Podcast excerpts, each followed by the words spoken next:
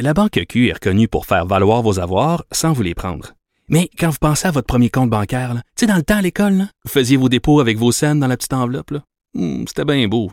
Mais avec le temps, à ce compte-là vous a coûté des milliers de dollars en frais, puis vous ne faites pas une scène d'intérêt. Avec la Banque Q, vous obtenez des intérêts élevés et aucun frais sur vos services bancaires courants. Autrement dit, ça fait pas mal plus de scènes dans votre enveloppe, ça. Banque Q. Faites valoir vos avoirs. Visitez banqueq.ca pour en savoir plus. Pendant que votre attention est centrée sur cette voix qui vous parle ici, ou encore là, tout près ici, très loin là-bas, ou même très, très loin. Celle de Desjardins Entreprises est centrée sur plus de 400 000 entreprises partout autour de vous. Depuis plus de 120 ans, nos équipes dédiées accompagnent les entrepreneurs d'ici à chaque étape pour qu'ils puissent rester centrés sur ce qui compte, la croissance de leur entreprise.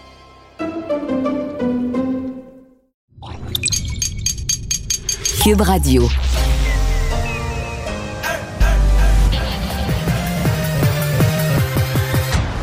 Mario Dumont. Organiser, préparer, informer. Les vrais enjeux, les vraies questions. Mario Dumont. Les affaires publiques n'ont plus de secret lui. Cube, Cube Radio. Bonjour tout le monde et bienvenue à l'émission, euh, bienvenue à Cube Radio. On va vous accompagner pour ces deux prochaines heures. Bonjour Vincent. Salut Mario. Et on entre dans l'émission un peu sur les chapeaux de roue parce que au palais de justice de Trois-Rivières, on vient d'annoncer pour 15h30, donc dans quelques minutes, le verdict.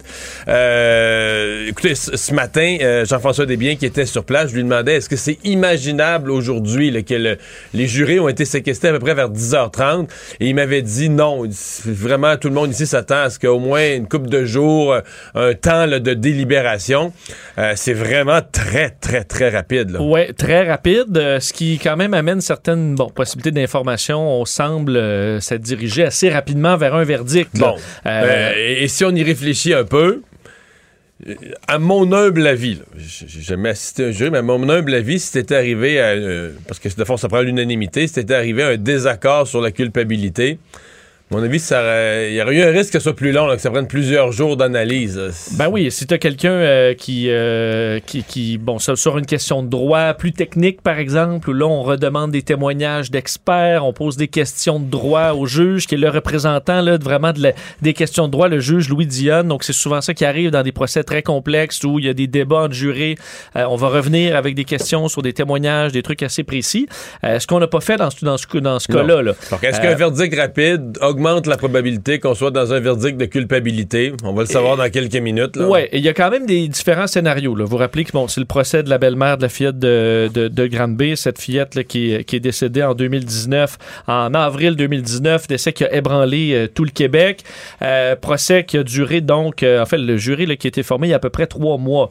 D'ailleurs, il y avait 14 jurés. hein. Il y en a un qui s'est retiré pour un cas de COVID. On devait réduire à 12 pour la loi. On avait comme des Oui, jurés en tirage plus. au sort ce matin. Ouais, on a tiré un, un, juré au sort qui retournait chez lui pour être 12. C'est un petit peu plate pour lui quand même parce qu'il a tout assisté, tout suivi, était prêt à participer à la décision. Puis euh, été retiré à la toute dernière minute. Et là, dans les éléments qui vont quand même être à suivre, c'est que euh, s'il y a culpabilité, ça dépend à quel chef d'accusation.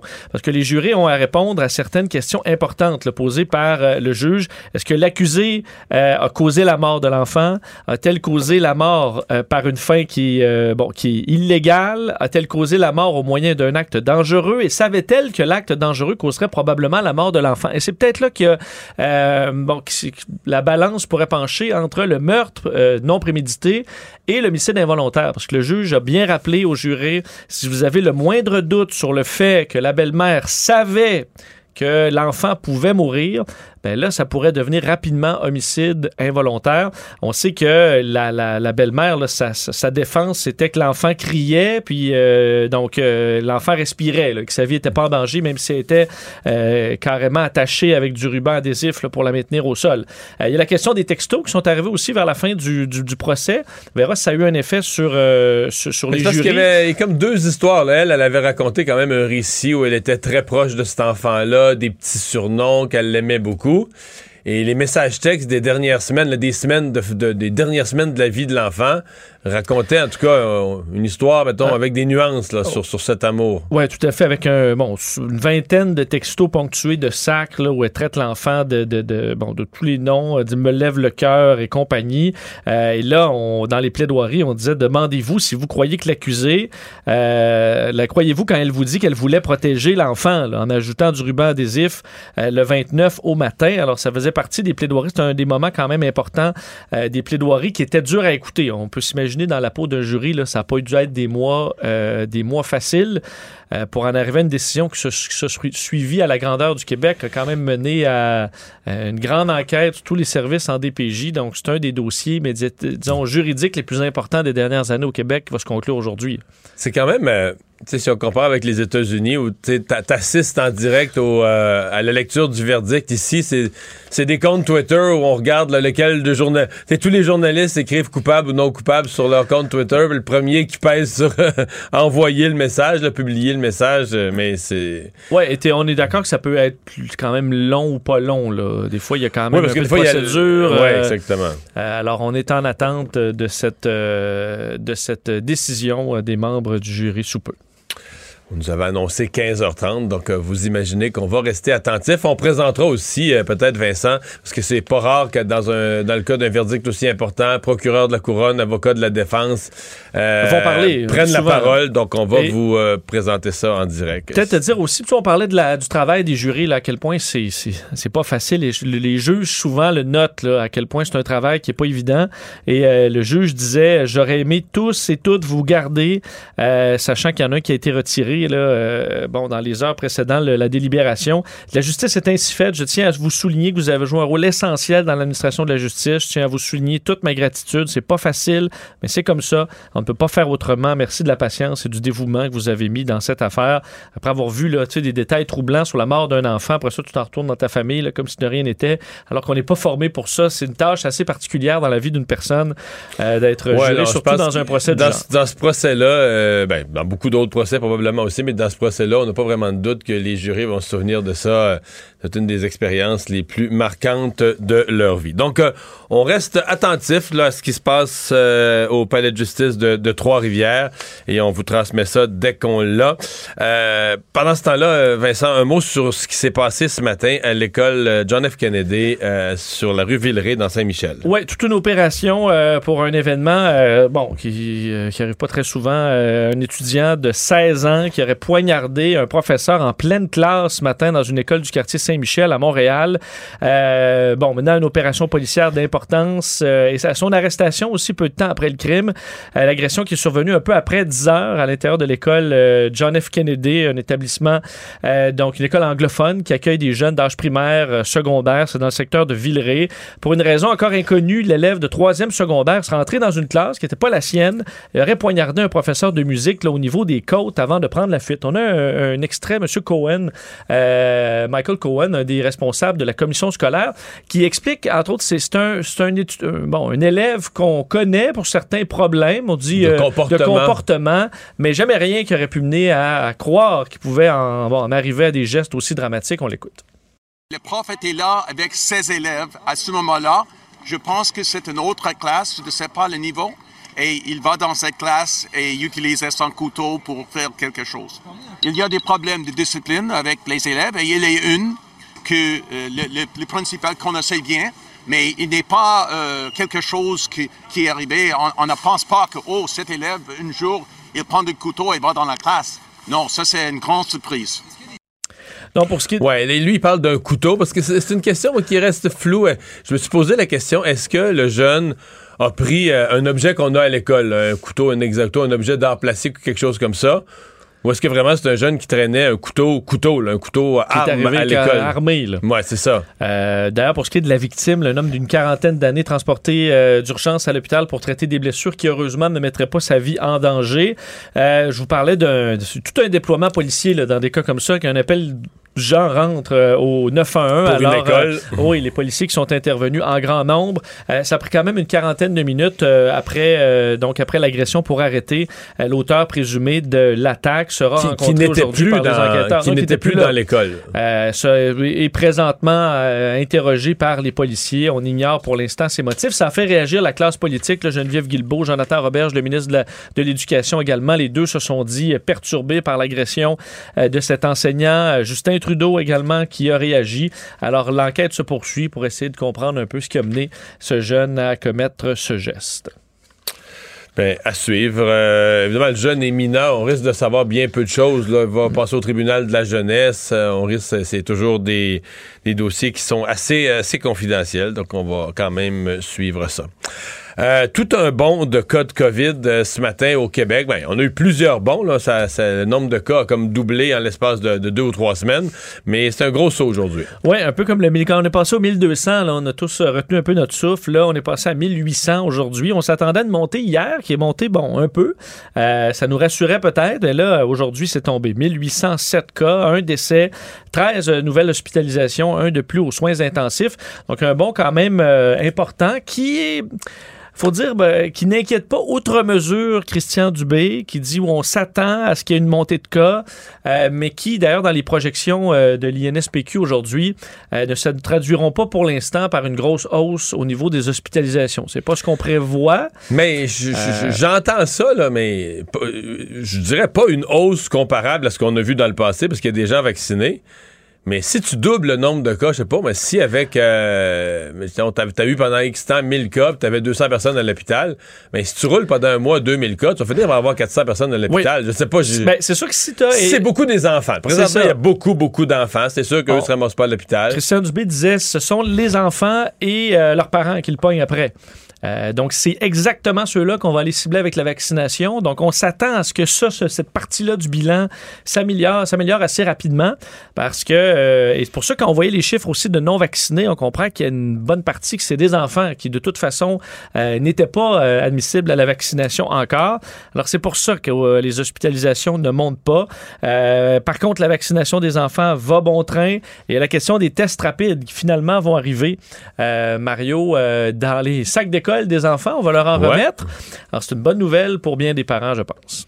Et euh, une autre euh, histoire liée à la COVID, c'est cette, euh, ce message envoyé par le ministère de la Santé, cette précision. Euh, c'est une donnée qu'on surveillait quand même. Combien d'employés de la santé non vaccinés euh, qui devaient donc subir des tests? Euh, au départ, on avait dit s'ils ne sont pas vaccinés, ils vont perdre leur emploi, mais le gouvernement a reculé là-dessus. Il dit faut qu'ils se fassent tester.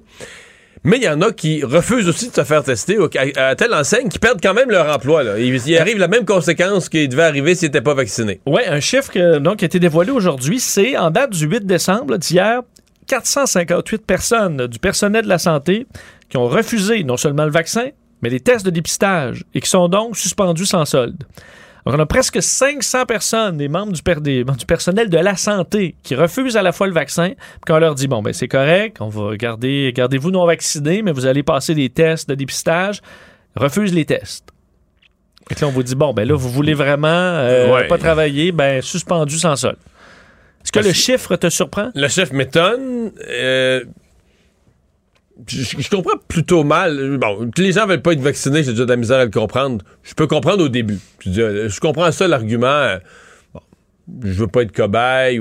La, crainte, dis donc, d'être, dans le premier euh, dans le premier 200 000, dans le premier million. Maintenant, quand t'as des milliards qui ont eu, il n'y a plus de logique. Excusez-moi, il n'y en a plus. Mais le le personnel de la santé, tu dis, mais en fait, c'est à ça de demander, c'est, ils tiennent-tu à leur job? Ils aiment-tu- Parce que c'est doublement bizarre, parce qu'ils se disent, OK, moi, j'ai pas peur, je, veux pas le vaccin, là, j'aime pas le vaccin, je veux pas le vaccin, mais euh, ces gens-là nous disaient, euh, les tests, c'est aussi bon, là. Tu sais, si on se fait tester, là, c'est aussi fiable. Oui, c'est ça. vrai. Mais là, si tu te fais pas tester, tu veux pas le vaccin, c'est vraiment. Puis là, tu coudon, tu dis un, t'aimes-tu vraiment ta job? Tu veux-tu vraiment garder ta job? Deux, mais là, tu travailles quand même dans le domaine de la santé. Tu dois vouloir quand même avoir une préoccupation de pas infecter, de pas Là, ça veut dire que tu es dans les complots au point où tu dis le virus, euh, n'existe pas. C'est pas vrai, là. C'est ça. C'est ça. Euh, et là, c'est parce que t'es rendu loin, là. Ouais, parce que tu peux encore travailler dans le Non. réseau de la santé. Alors, euh, à suivre. 458, c'est le chiffre qu'on a aujourd'hui des gens suspendus euh, sans solde. Et sachez que pour les tests, euh, rapides, c'est dans la semaine du 13 décembre où vous aurez le, chaque élève du préscolaire et primaire se verra remettre dans son sac d'école une trousse qui comprendra cinq tests rapides. Mais nous, on n'en aura pas. Mais en fait, tout ce que je dis nous, ça m'inclut tous ceux qui n'avaient pas d'enfants ni à garderie ni au primaire. Mario Dumont et Vincent Dessureau. Un duo aussi populaire que Batman et Robin. Cube, Radio. On est toujours en attente du verdict au euh, palais de justice de Trois-Rivières, donc euh, sur le dossier de la belle-mère de la fillette de Granby. Mais en attendant, le ministre des Finances du Québec est, est avec nous, Éric Girard, pour parler d'inflation. Bonjour, Monsieur Girard. Bonjour. Euh, ce matin, euh, c'est une partie, une portion, on va dire, euh, importante pour les gens de l'inflation qui leur est révélée, euh, les attentes en matière de prix des aliments. Euh, c'est quand même euh, important, là, des augmentations de 5 à 7% qui sont prévues, annoncées. Euh, ça vous préoccupe? Vous avez l'impression qu'il y a certains ménages qui pourraient être dans une position de- difficile? Mais C'est certain que c'est préoccupant, puis on, on avait prévu le coup, puis on, on, on est conscient que plus votre euh, revenu est faible, plus l'alimentation est une partie importante de votre panier de consommation et donc vous êtes touché. C'est pour ça qu'on a posé des gestes euh, dans la mise à jour. Je pense qu'on a été euh, probablement le premier gouvernement à agir directement là-dessus. Et euh, donc, l'inflation va avoisiner autour de 4% euh, en général pour, pour la période de 2021-2022. Et c'est c'est plus que ce qu'on est habitué, puis notamment en alimentation. Ouais. La différence entre l'alimentation et certains, mais c'est pas le seul secteur, là, le chauffage. Il y en a quelques-uns qui sont comme ça, mais c'est pas beaucoup compressible. On peut euh, être plus faire attention, les coupons, euh, des petits trucs, euh, cuisiner Il y a de plus. la substitution un peu qui peut se faire. Mais là, pas beaucoup, il faut euh, manger. hein, on n'en sort exactement. pas. Mhm. Euh, Qu'est-ce que qu'est-ce que vous euh, envisagez? Avez-vous l'impression que c'est un phénomène qui pourrait durer durant toute l'année 2022, la- l'inflation? Ben, en fait, si euh, parce que euh, on sait que le, le contrôle de l'inflation, c'est une responsabilité de la Banque centrale euh, du Canada. Mais qu'est-ce qui provoque l'inflation? C'est que toutes les économies mondiales rebondissent avec vigueur. C'est un rebond mondial synchronisé. La demande excède l'offre. C'est ça qui fait qu'on a de la pression euh, au niveau des prix. Et la Banque du Canada, ce qu'elle nous dit, c'est que autour du troisième, les, six derniers mois de 2022, euh, le pire va être passé, puis on va revenir autour de 2% Donc, il faut vraiment aider les gens maintenant, là, au dernier trimestre de 2021, puis les six premiers mois de 2022. Euh, le régime fiscal est indexé, mais nous, on, on est arrivé avec une prestation exceptionnelle pour compenser euh, la différence entre l'indexation du régime fiscal puis l'inflation observée. Et ça, c'est le chèque que les gens à plus faible revenu vont recevoir en janvier. Il y a bien des gens qui ont vu ça juste comme un petit chèque cadeau pour l'année de l'élection. Ben, d'abord, ce que je dois dire, c'est que euh, c'est 3,3 millions de personnes. Euh, C'est tous les gens qui euh, reçoivent normalement le crédit d'impôt de solidarité. Alors, les, les familles de moins de 56 000 de revenus et les individus de moins de 51 000 et, et, euh, en plus, on double le crédit d'impôt pour euh, aînés. Ça, c'est un geste permanent là, de plus de 70 ans à faible revenu. Bon, puis il y avait des mesures pour le logement puis les, euh, suppléments au loyer, mais ce n'est pas un geste électoral. On ne fait pas un geste en janvier 2022 euh, pour une élection un an plus tard. Sur la question de, de l'inflation, est-ce que vous avez une pensée particulière? Parce que euh, en, théorie économique, on dit vite, là, un des groupes les plus affectés par l'inflation, ce sont les retraités, euh, qui ont pas, parce que l'inflation souvent va faire augmenter les revenus aussi. On le voit dans le secteur public, là, tout le monde vous demande des augmentations plus grosses, puis euh, les gens voient l'inflation, ils veulent voir leurs revenus augmenter d'autant, puis il y a une pénurie de main-d'œuvre en plus. Mais pour beaucoup là, des retraités, euh, ils voient euh, leur revenu est plutôt fixe, les taux d'intérêt sont très très bas, avec ceux qui vivent de rente là, euh, sur des taux d'intérêt, euh, c'est- pas super rentable. Qu'est-ce que vous qu'est-ce que vous leur répondez à eux qui voient leur pouvoir d'achat fondre? Ben, D'abord, il y a eu, euh, on a doublé le crédit d'impôt pour 700 000 aînés de plus de 70 ans à faible revenu. Alors ça, c'est une mesure qu'on avait mis en 2018. On la double, 200 dollars à 400 dollars. Ensuite, le, régime des rentes a annoncé que les, les, euh, les paiements seraient indexés. L'ensemble du régime, du régime fiscal est indexé. C'est important. Les seuils de, de, les paliers pour le, le revenu imposable sont indexés, les crédits d'impôt, euh, les crédits d'impôt sont indexés, les allocations famille. Alors, on, on s'ajuste. Qu'est-ce qui se passe? Par exemple, le phénomène qui est temporaire, c'est que l'inflation va être plus élevée que l'indexation du régime fiscal. L'indexation du régime fiscal est de 2,6% et là, ce qu'on observe, c'est une inflation autour de 4% Alors, on compense Mhm. pour ça. Je comprends. Monsieur le ministre, euh, merci beaucoup d'avoir été avec nous. Au revoir. C'est un plaisir. Merci. Le ministre québécois des Finances, Éric euh, Girard.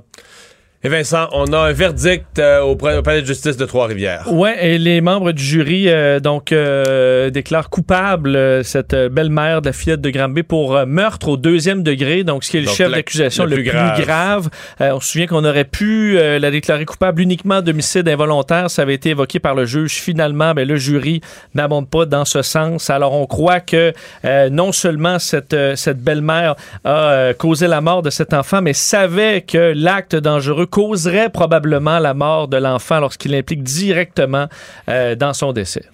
Verdict très, très rapide. Donc, on peut imaginer que ça s'est pas chicané trop longtemps, ça s'est pas ostiné, ça a pas demandé à revoir beaucoup les règles de preuve.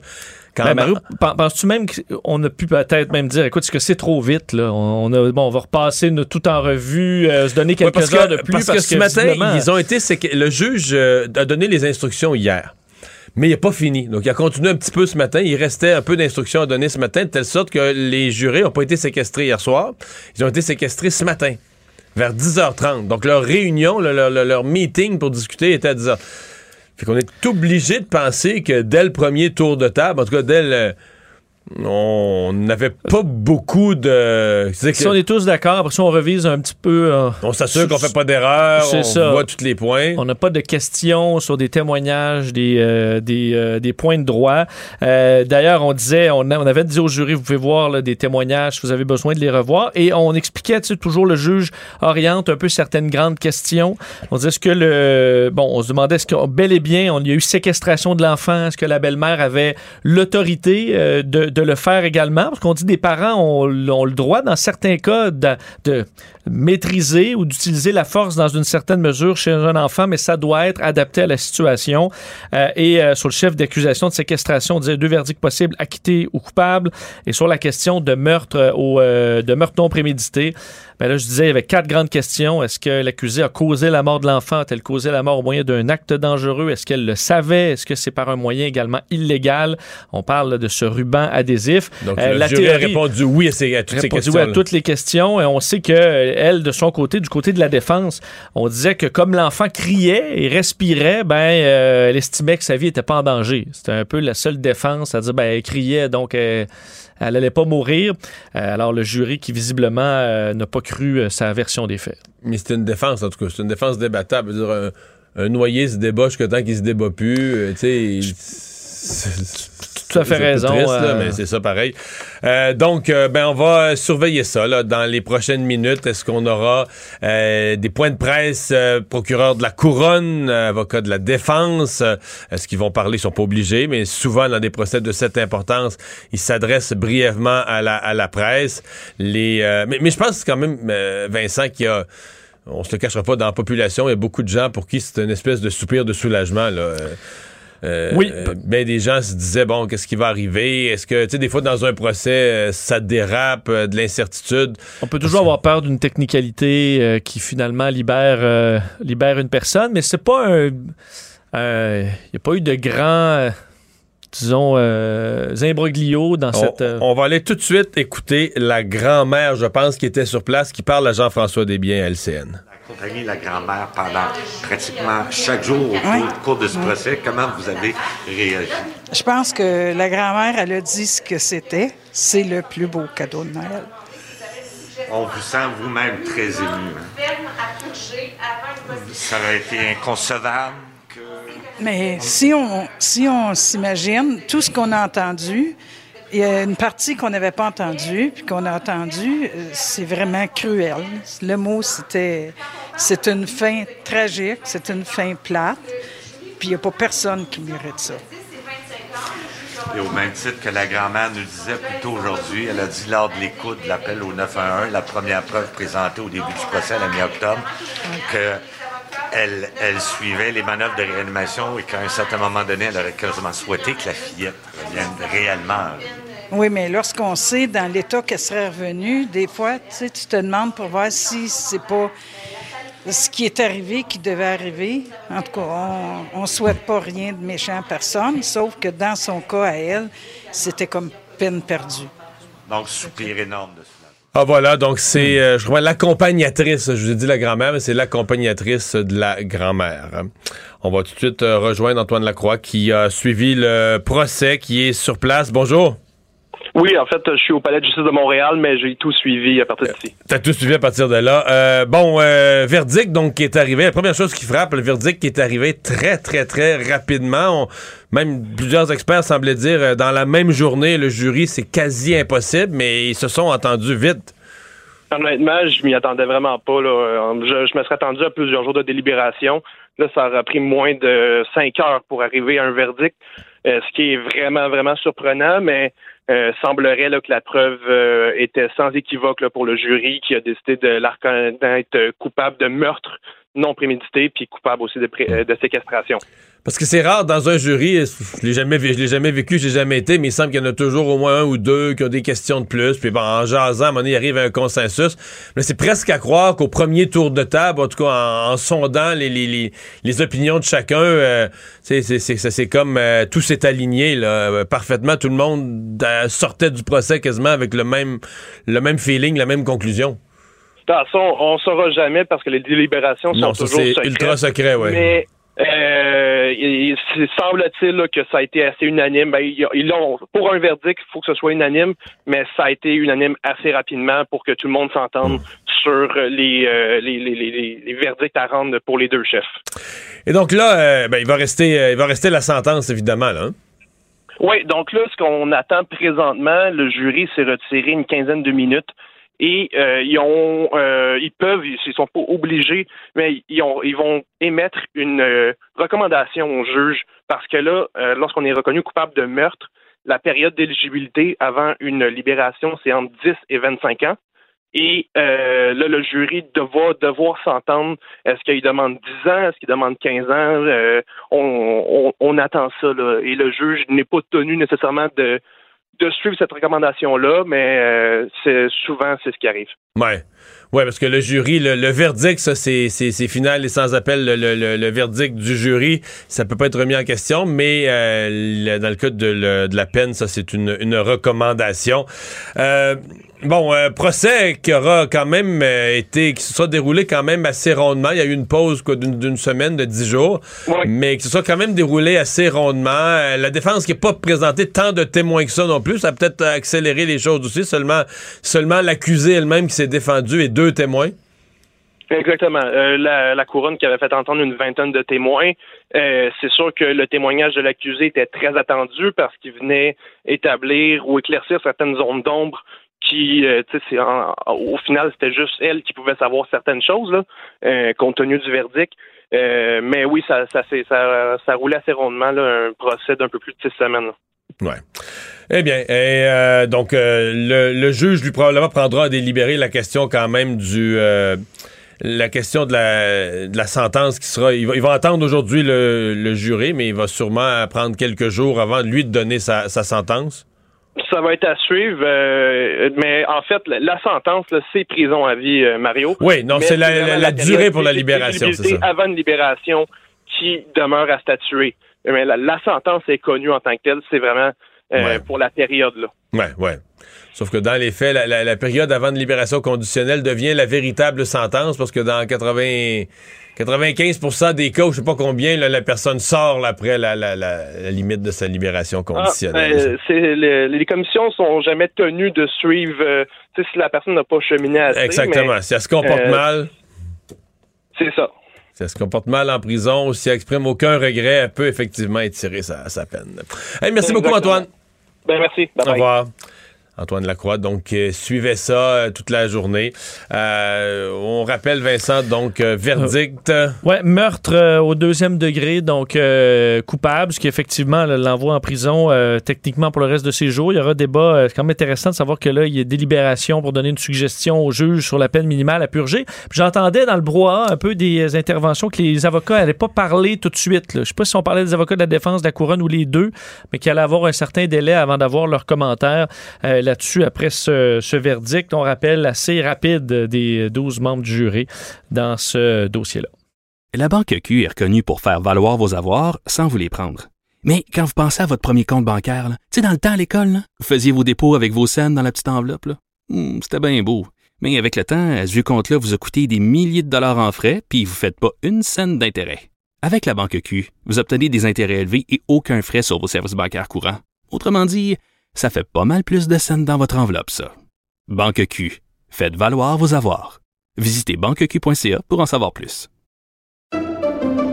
Pendant que votre attention est centrée sur cette voix qui vous parle ici, ou encore là, tout près ici, très loin là-bas,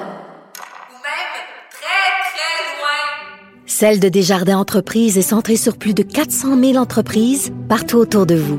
Depuis plus de 120 ans, nos équipes dédiées accompagnent les entrepreneurs d'ici à chaque étape pour qu'ils puissent rester centrés sur ce qui compte, la croissance de leur entreprise.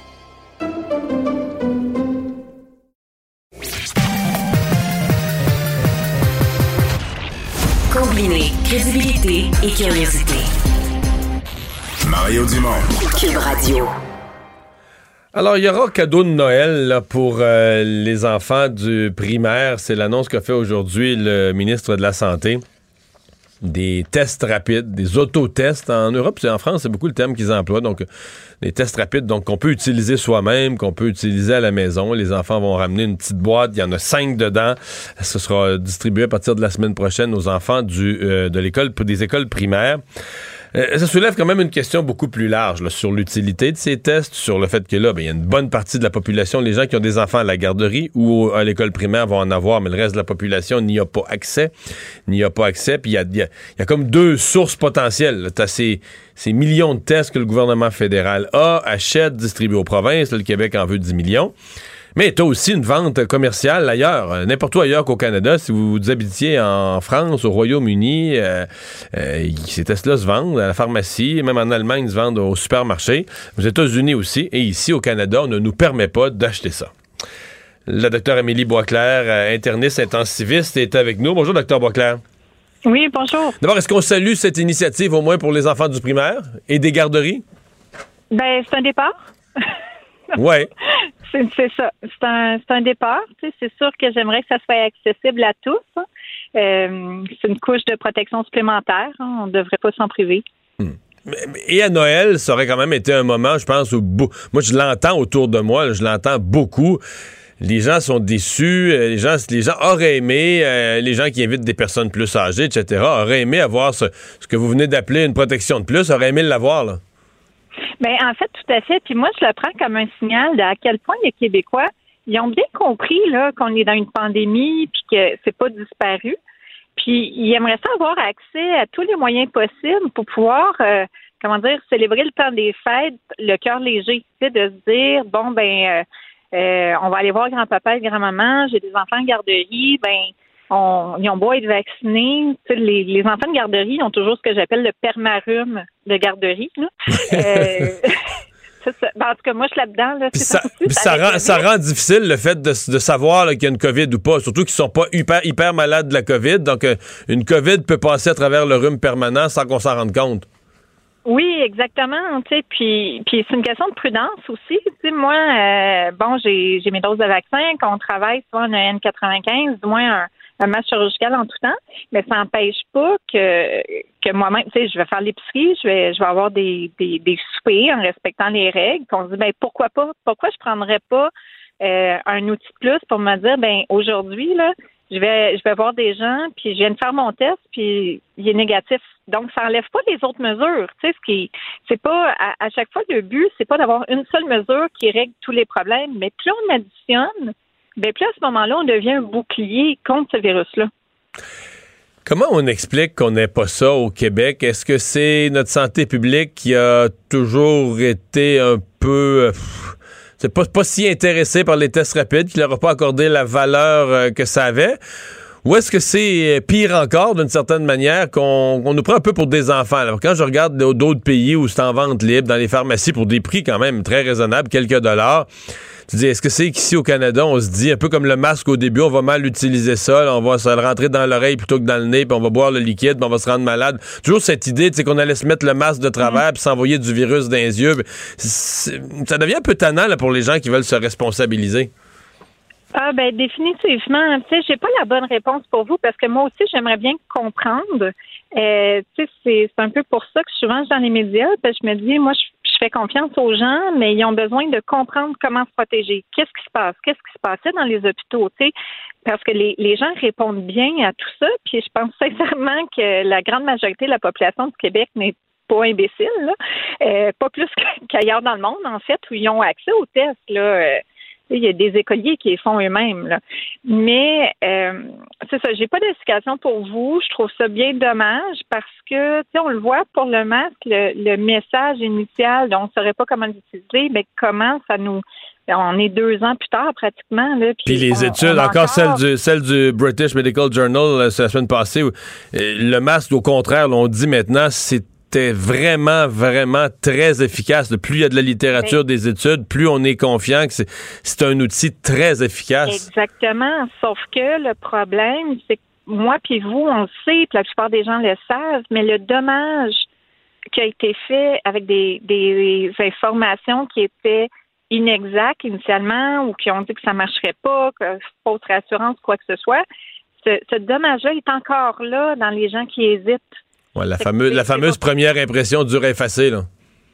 Ben c'est ça, tu sais, parce qu'après, t'as beau amener tous les papiers euh, nécessaires pour dire non, ça marche, puis puis en fait aussi de, de dire justement ça marche tellement qu'il va quasiment falloir euh, attendre en, en dernier là avant d'enlever ça, parce que c'est un geste simple avec euh, pratiquement pas d'effet secondaire, sauf que à part le fait qu'on n'aime pas ça. Là.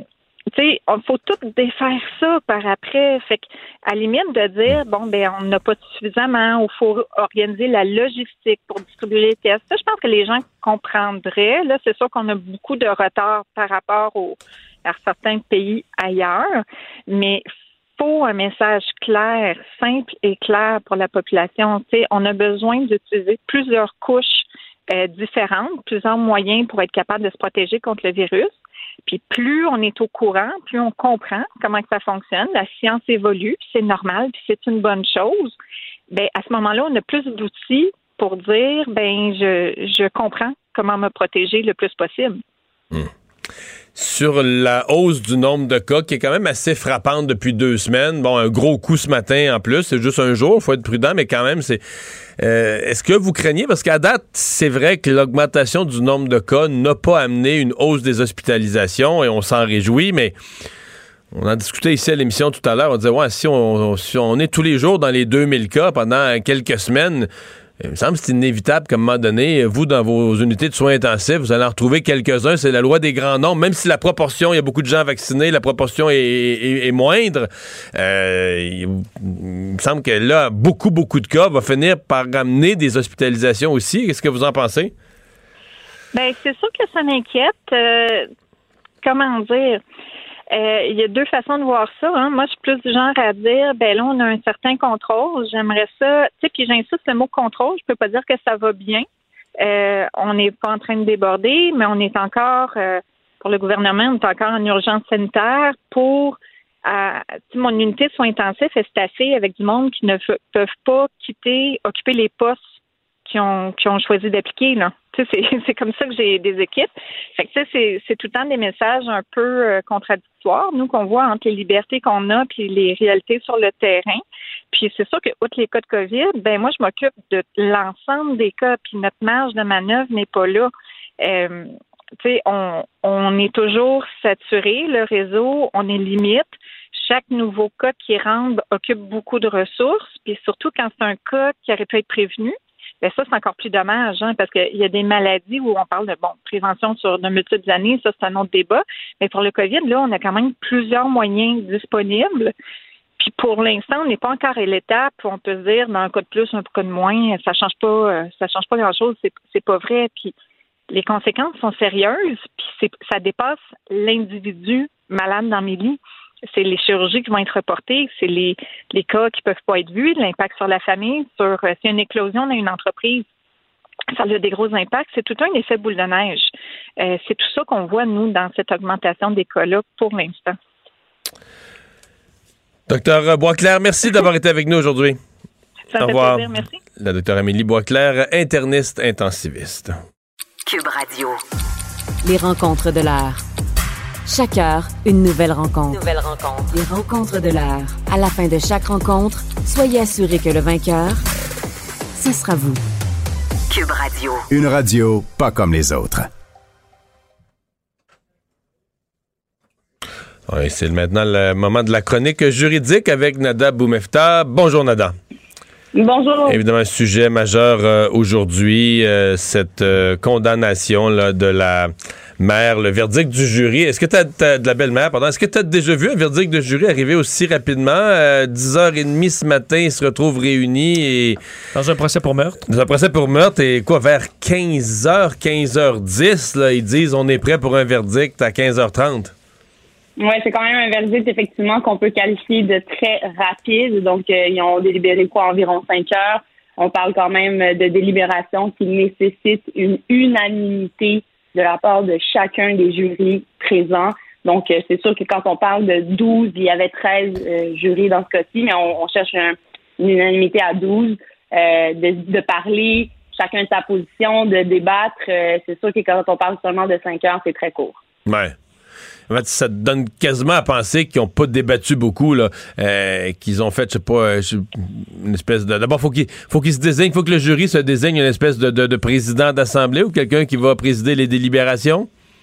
Puis effectivement, alors une façon un peu fonctionner comme une réunion? Je pense que c'est un bon exemple qu'on peut donner où une personne va prendre en charge, en fait, communiquer l'information ou communiquer les questions qu'il pourrait avoir euh, au juge ou le verdict final euh, lorsque ce sera terminé. Mais généralement, c'est vraiment des discussions autour de la table et c'est aux gens qui représentent le peuple, qui représentent notre société, à déterminer en fonction, évidemment, de la preuve qui a été présentée devant eux, euh, de ce qui a été présenté par la poursuite. Rappelons, le critère demeure hors de tout doute raisonnable, mais également la présentation de défense qui peut être faite, comme dans ce cas-ci, on a tenté quand même euh, d'aller vers euh, un plaidoyer peut-être plus d'un meurtre euh, finalement involontaire, euh, ce qui a finalement pas été le cas. Elle a été déclarée coupable sur toute la ligne, même s'il n'y a pas eu de préméditation, elle fait face quand même à une sentence euh, à vie.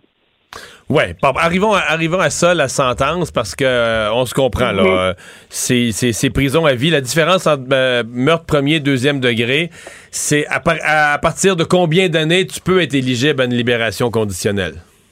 Ben, c'est sûr et certain que le degré euh, de meurtre duquel on sera accusé va influencer effectivement, Mario, euh, la- la- le nombre d'années qu'on passerait finalement euh, derrière les barreaux avant de demander une remise en liberté. Mais ce qui est important aussi au niveau la distinction de meurtre premier, meurtre deuxième, le meurtre premier degré, c'est un meurtre qui est prémédité avec des propos délibérés et ça, la poursuite doit se décharger de ce fardeau-là qui est quand même supplémentaire. Euh, donc, de démontrer, par exemple, que la belle-mère aurait planifié d'avance, qu'il y aurait eu des discussions, par exemple, et qu'on visait euh, la mort de cet enfant-là. Le meurtre au deuxième degré reste un meurtre qui est non prémédité, duquel elle a été accusée et aujourd'hui déclarée coupable. Et également, ça va suivre la preuve, finalement, selon la preuve qui a été recueillie, qu'est-ce qu'on peut démontrer. Et ce qui est intéressant dans ce dossier-ci, c'est vraiment la, la particularité de la présentation de la preuve qui a été faite, preuve d'expert quant à la mort euh, de la jeune fille, de quelle façon elle est décédée. Et c'est ce qui a joué tant au niveau de la défense que de la poursuite, mais vraisemblablement, le jury euh, en est venu à une conclusion que la petite, d'abord, les experts, les deux ont conclu qu'elle est décédée par suffocation, mais que le fait ou non qu'elle soit morte par suffocation par les voies aériennes, donc le fait que la belle-mère aurait supposément mis du papier euh, ruban sur le nez et le visage de la petite, qui lui bloque finalement toute respiration, versus l'autre expert qui est venu euh, dire qu'elle était morte de suffocation, mais probablement du fait qu'il y avait trop de tours de tape autour de son petit corps fragile et frêle. C'est de là qu'elle a perdu finalement euh, accès à toute air et qu'elle en est décédée. Et la défense plaidait finalement ce côté involontaire à la mort, euh, la conséquence malheureusement qui, est survenue dans cette histoire-là, qui a touché tout le Québec, là, Hmm. évidemment. Donc, cette distinction-là est importante. Le juge également, je tiens à le mentionner, donne des directives au jury avant d'aller euh, prendre le temps de réfléchir à tout ça. Et c'est des directives en droit, puisque le juge devient, dans les cas de, ju- de procès devant jury, le juge de droit et le jury juge des faits. Il doit donc indiquer euh, toute possibilité finalement de, de déclaration de culpabilité. Il a parlé du meurtre involontaire, mais finalement le jury a conclu que ce n'était pas, selon lui, le cas et donc qu'elle était euh, coupable de meurtre deuxième degré et de séquestration ce cas. Nada, donc, euh, on se résume. Pour ce qui est de la sentence qui s'en vient, c'est prison à vie, c'est un meurtre. Euh, Possibilité de libération, c'est quoi la fourchette, là, 10 à 25 ans? Ça serait entre 10 et 25 ans, généralement. Ça peut aller à plus haut. On l'a vu, certains dossiers, c'est 20, 25 ans. Euh, ça va vraiment dépendre. Et là, ce qu'on voit, c'est que le jury est retourné en délibéré pour justement trancher quant à la, la braquette. euh, Mais là, ils sont plus décisionnels. Sur la- la- le verdict, ils sont décisionnels. C'est eux qui décident. Sur la peine, ils, sont, ils font une suggestion au juge? Absolument, c'est le cas. Et puis à la fin, il faut pas oublier, hein, quand, quand on parle en matière de sentence, on n'est pas dans une société œil pour œil, dent pour dent, et il y a quand même application de règles de droit qui sont codifiées euh, au code 718 et suivant dans le code criminel et également euh, suivant les principes de jurisprudence. Donc le juge pourra appliquer euh, la sentence finale, mais désire entendre et avoir la, la suggestion, la position du jury quant à ça. On verra si ça prendra autant de temps de délibérer, mais disons que la grosse partie euh, du travail du jury a été accomplie et faite. Malgré le, le, le court période de temps, je pense que c'est un processus auquel il faut quand même croire et on verra si la défense voudra aller en appel ou non dans ce dossier-ci. Donc, euh, à suivre dans les 30 prochains jours. Le, la sentence, là, on, on parle toujours en termes pour choisir où est-ce qu'on va, là, dans la fourchette entre 10 et 25 ans. Euh, des facteurs aggravants, des facteurs atténuants. Bon, évidemment, pour aller vers les maximums, on nous dit toujours, c'est souvent des récidivistes. Il faut, faut, faut être capable de se dire, ben là, ça a plus de bon sens, ça peut pas être pire. Elle, elle aucun dossier là, d'antécédents violents, euh, je pense, en tout cas. là. Donc, euh, on, quels sont les genres de critères, là, de facteurs atténuants, de facteurs aggravants qui vont nous amener vers le, plus court, vers le 10 ans, ou nous amener vers le, le- le plus long? C'est une super bonne question. C'est des faits, en fait, qui sont applicables normalement à tout type de sentence qu'on donne partout au Canada. Il faut rappeler que pour l'application de sentence, c'est une individualisation de la peine. Évidemment, on commence par les critères bon, de- des, des faits et gestes dont la personne a été déclarée coupable ou a plaidé coupable. Donc, la gravité, tu l'as mentionné, c'est tout à fait juste. C'est sûr qu'ici, on est dans le crime, dans le crime le plus grave au sens du code criminel, donc le meurtre, enlever la vie à quelqu'un. Donc, déjà, on est dans un niveau qui est aggravant. Mais quand on fait face à des types d'accusations comme ça, pour revenir à la personne qui est devant nous, revenir à aussi comment euh, le tout s'est déroulé, est-ce qu'elle a admis des choses, et c'est le cas dans ce processus, dans ce processus, elle a témoigné, la belle-mère, a admis avoir entouré la jeune fille de, de tape, avoir euh, être retournée pour la retaper encore, en, en parlant entre autres du fait qu'elle voulait la maintenir à la maison, qu'elle ne voulait pas qu'elle fuit. Donc, il y a certaines admissions de gestes, par exemple, euh, qui sont faites. Ça, ça peut être reconnu, mais encore là, la jurisprudence peut euh, venir atténuer certaines choses euh, en ce sens-là. Donc, oui, le- la gravité du geste, le risque de récidive euh, en termes de, de personnages qu'on a devant nous, est-ce qu'il y a des problèmes de santé mentale, est-ce qu'il y a d'autres éléments qui peuvent être plaidés pour plaider en faveur d'une sentence plus euh, petite, en fait, d'une demande de remise en liberté à, à un, un temps plus court.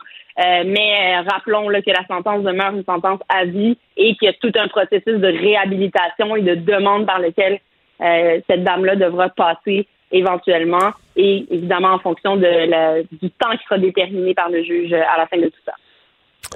Eh bien, ben, on va voir euh, les, euh, les prochaines étapes. Euh, procès là, très important. Donc, on le rappelle pour les gens qui Absolument. n'étaient pas là plus tôt, euh, la belle-mère de la fillette de, de la, de la fillette de Granby, oui, coupable de meurtre deuxième degré, coupable de séquestration. Le jury qui aura réglé ça en moins de cinq heures de délibération. Merci beaucoup, Nada. Merci à demain. La Banque Q est reconnue pour faire valoir vos avoirs sans vous les prendre. Mais quand vous pensez à votre premier compte bancaire, tu sais, dans le temps à l'école, vous faisiez vos dépôts avec vos scènes dans la petite enveloppe. Hmm, C'était bien beau. Mais avec le temps, à ce compte-là vous a coûté des milliers de dollars en frais, puis vous ne faites pas une scène d'intérêt. Avec la banque Q, vous obtenez des intérêts élevés et aucun frais sur vos services bancaires courants. Autrement dit, ça fait pas mal plus de scènes dans votre enveloppe, ça. Banque Q, faites valoir vos avoirs. Visitez banqueq.ca pour en savoir plus. Pendant que votre attention est centrée sur vos urgences du matin, vos réunions d'affaires du midi, votre retour à la maison ou votre emploi du soir, celle de Desjardins Entreprises est centrée sur plus de 400 000 entreprises à toute heure du jour. Grâce à notre connaissance des secteurs d'activité et à notre accompagnement spécialisé, nous aidons les entrepreneurs à relever chaque défi pour qu'ils puissent rester centrés sur ce qui compte, le développement de leur entreprise.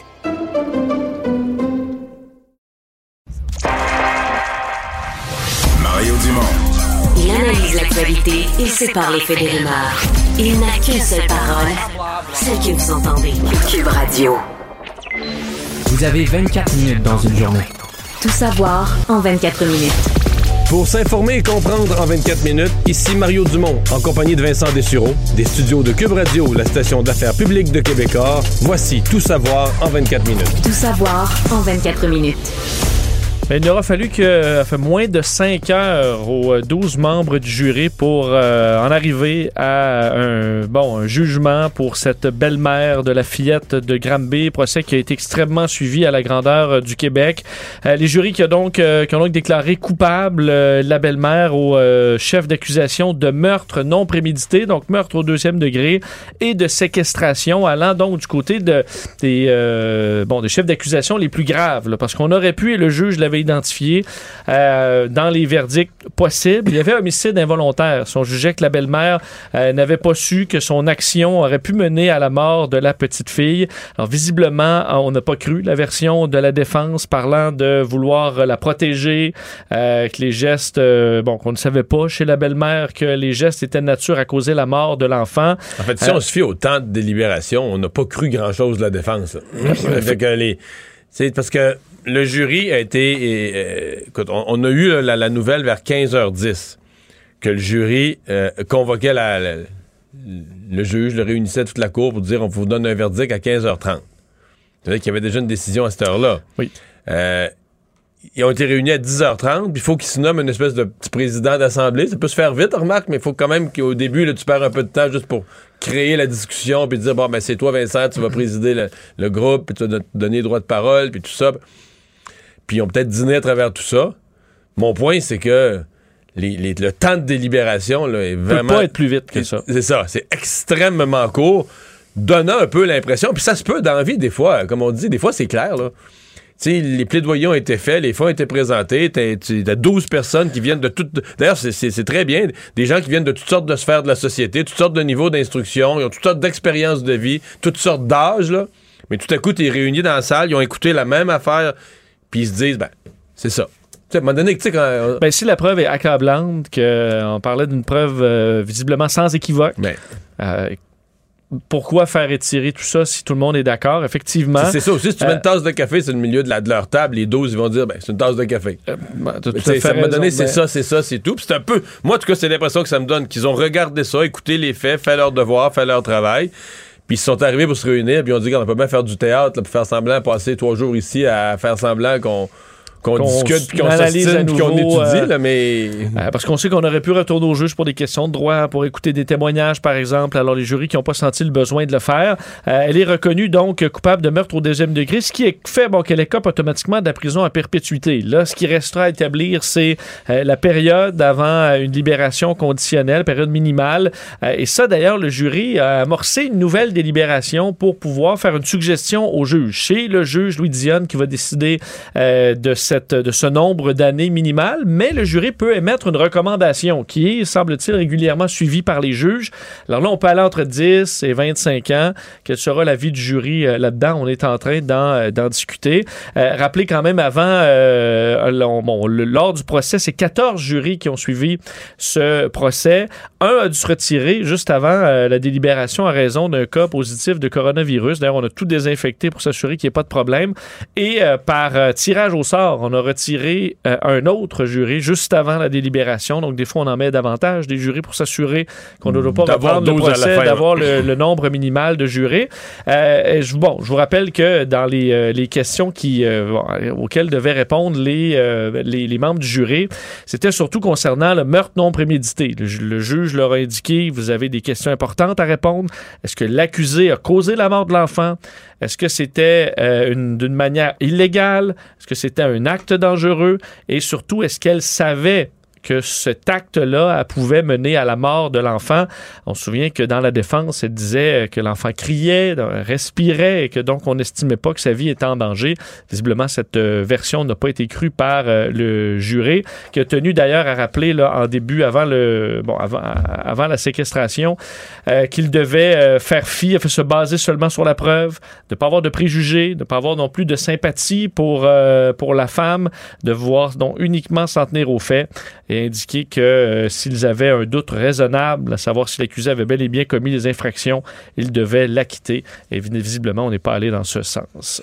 Euh, D'ailleurs, je vais vous faire entendre, parce que dans, à la sortie, là, quelques secondes après, un de nos collègues a pu intercepter euh, une accompagnatrice de la grand-mère De euh, l'enfant.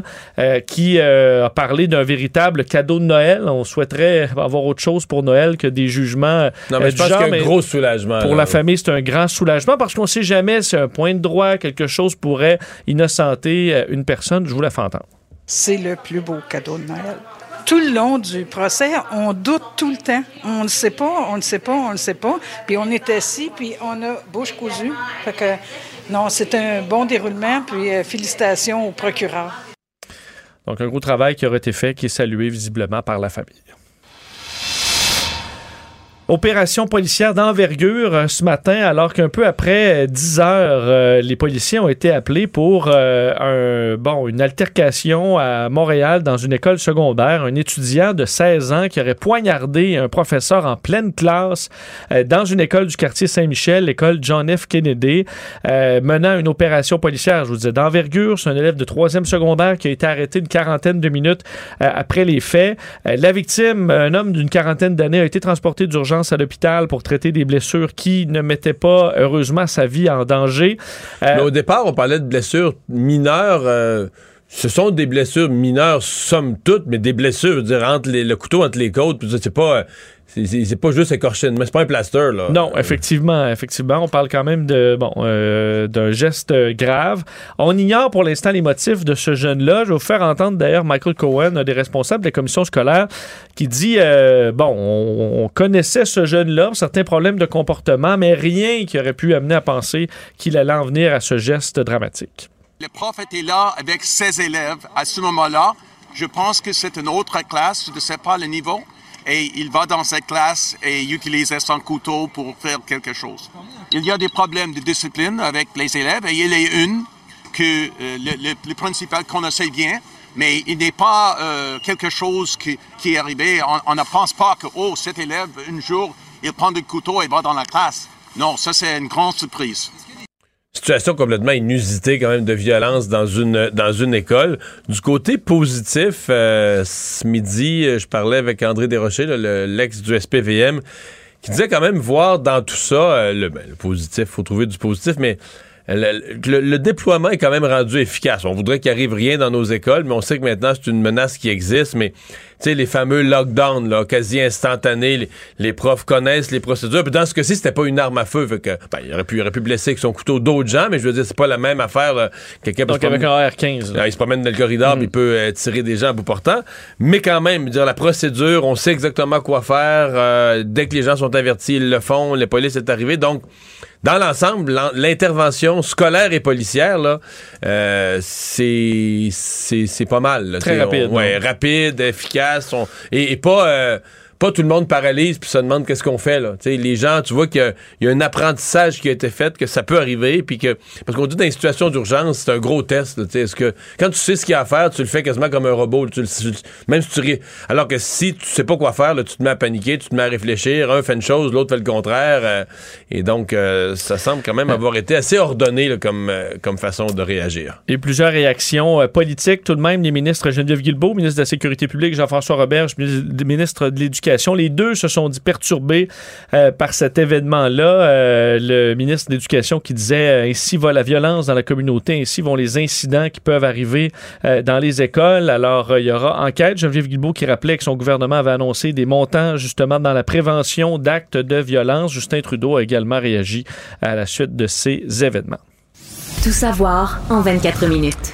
Le Québec franchit un autre bond euh, de cas euh, Ouais. bon, euh, de COVID. Tout- un, hein? Oui, tout un, passant à 1807 cas. On sait que la semaine dernière, on est passé à- dans le 1200 cas. On avait même été un peu surpris de voir la montée rapide. Faudra voir les 3-4 prochains jours. Est-ce qu'on est vrai? Est-ce que c'est un nouveau palier beaucoup plus élevé ou est-ce que c'est juste une journée où par hasard il y a eu vraiment beaucoup de cas? là?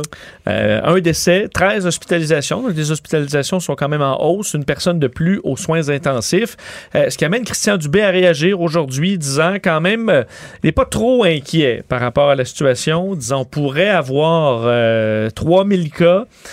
Euh, mais que les hospitalisations, on s'attend pas à ce que ça monte beaucoup prochainement. L'INSPQ avait des projections également dans ce, bon, dans ce sens-là. Pourquoi? Euh, parce que ça touche euh, les jeunes. Donc, on peut d'ailleurs, je vais vous faire entendre Christian Dubé qui l'explique un peu sur euh, le nombre de cas là, en ce moment qui touchent davantage les jeunes et leurs parents. Les cas, aujourd'hui, comme dans les derniers jours, sont principalement chez les enfants et les parents de ces enfants-là. Donc, la bonne nouvelle, c'est que ce sont les enfants qu'on vaccine en ce moment. Donc, ça va finir par avoir un effet.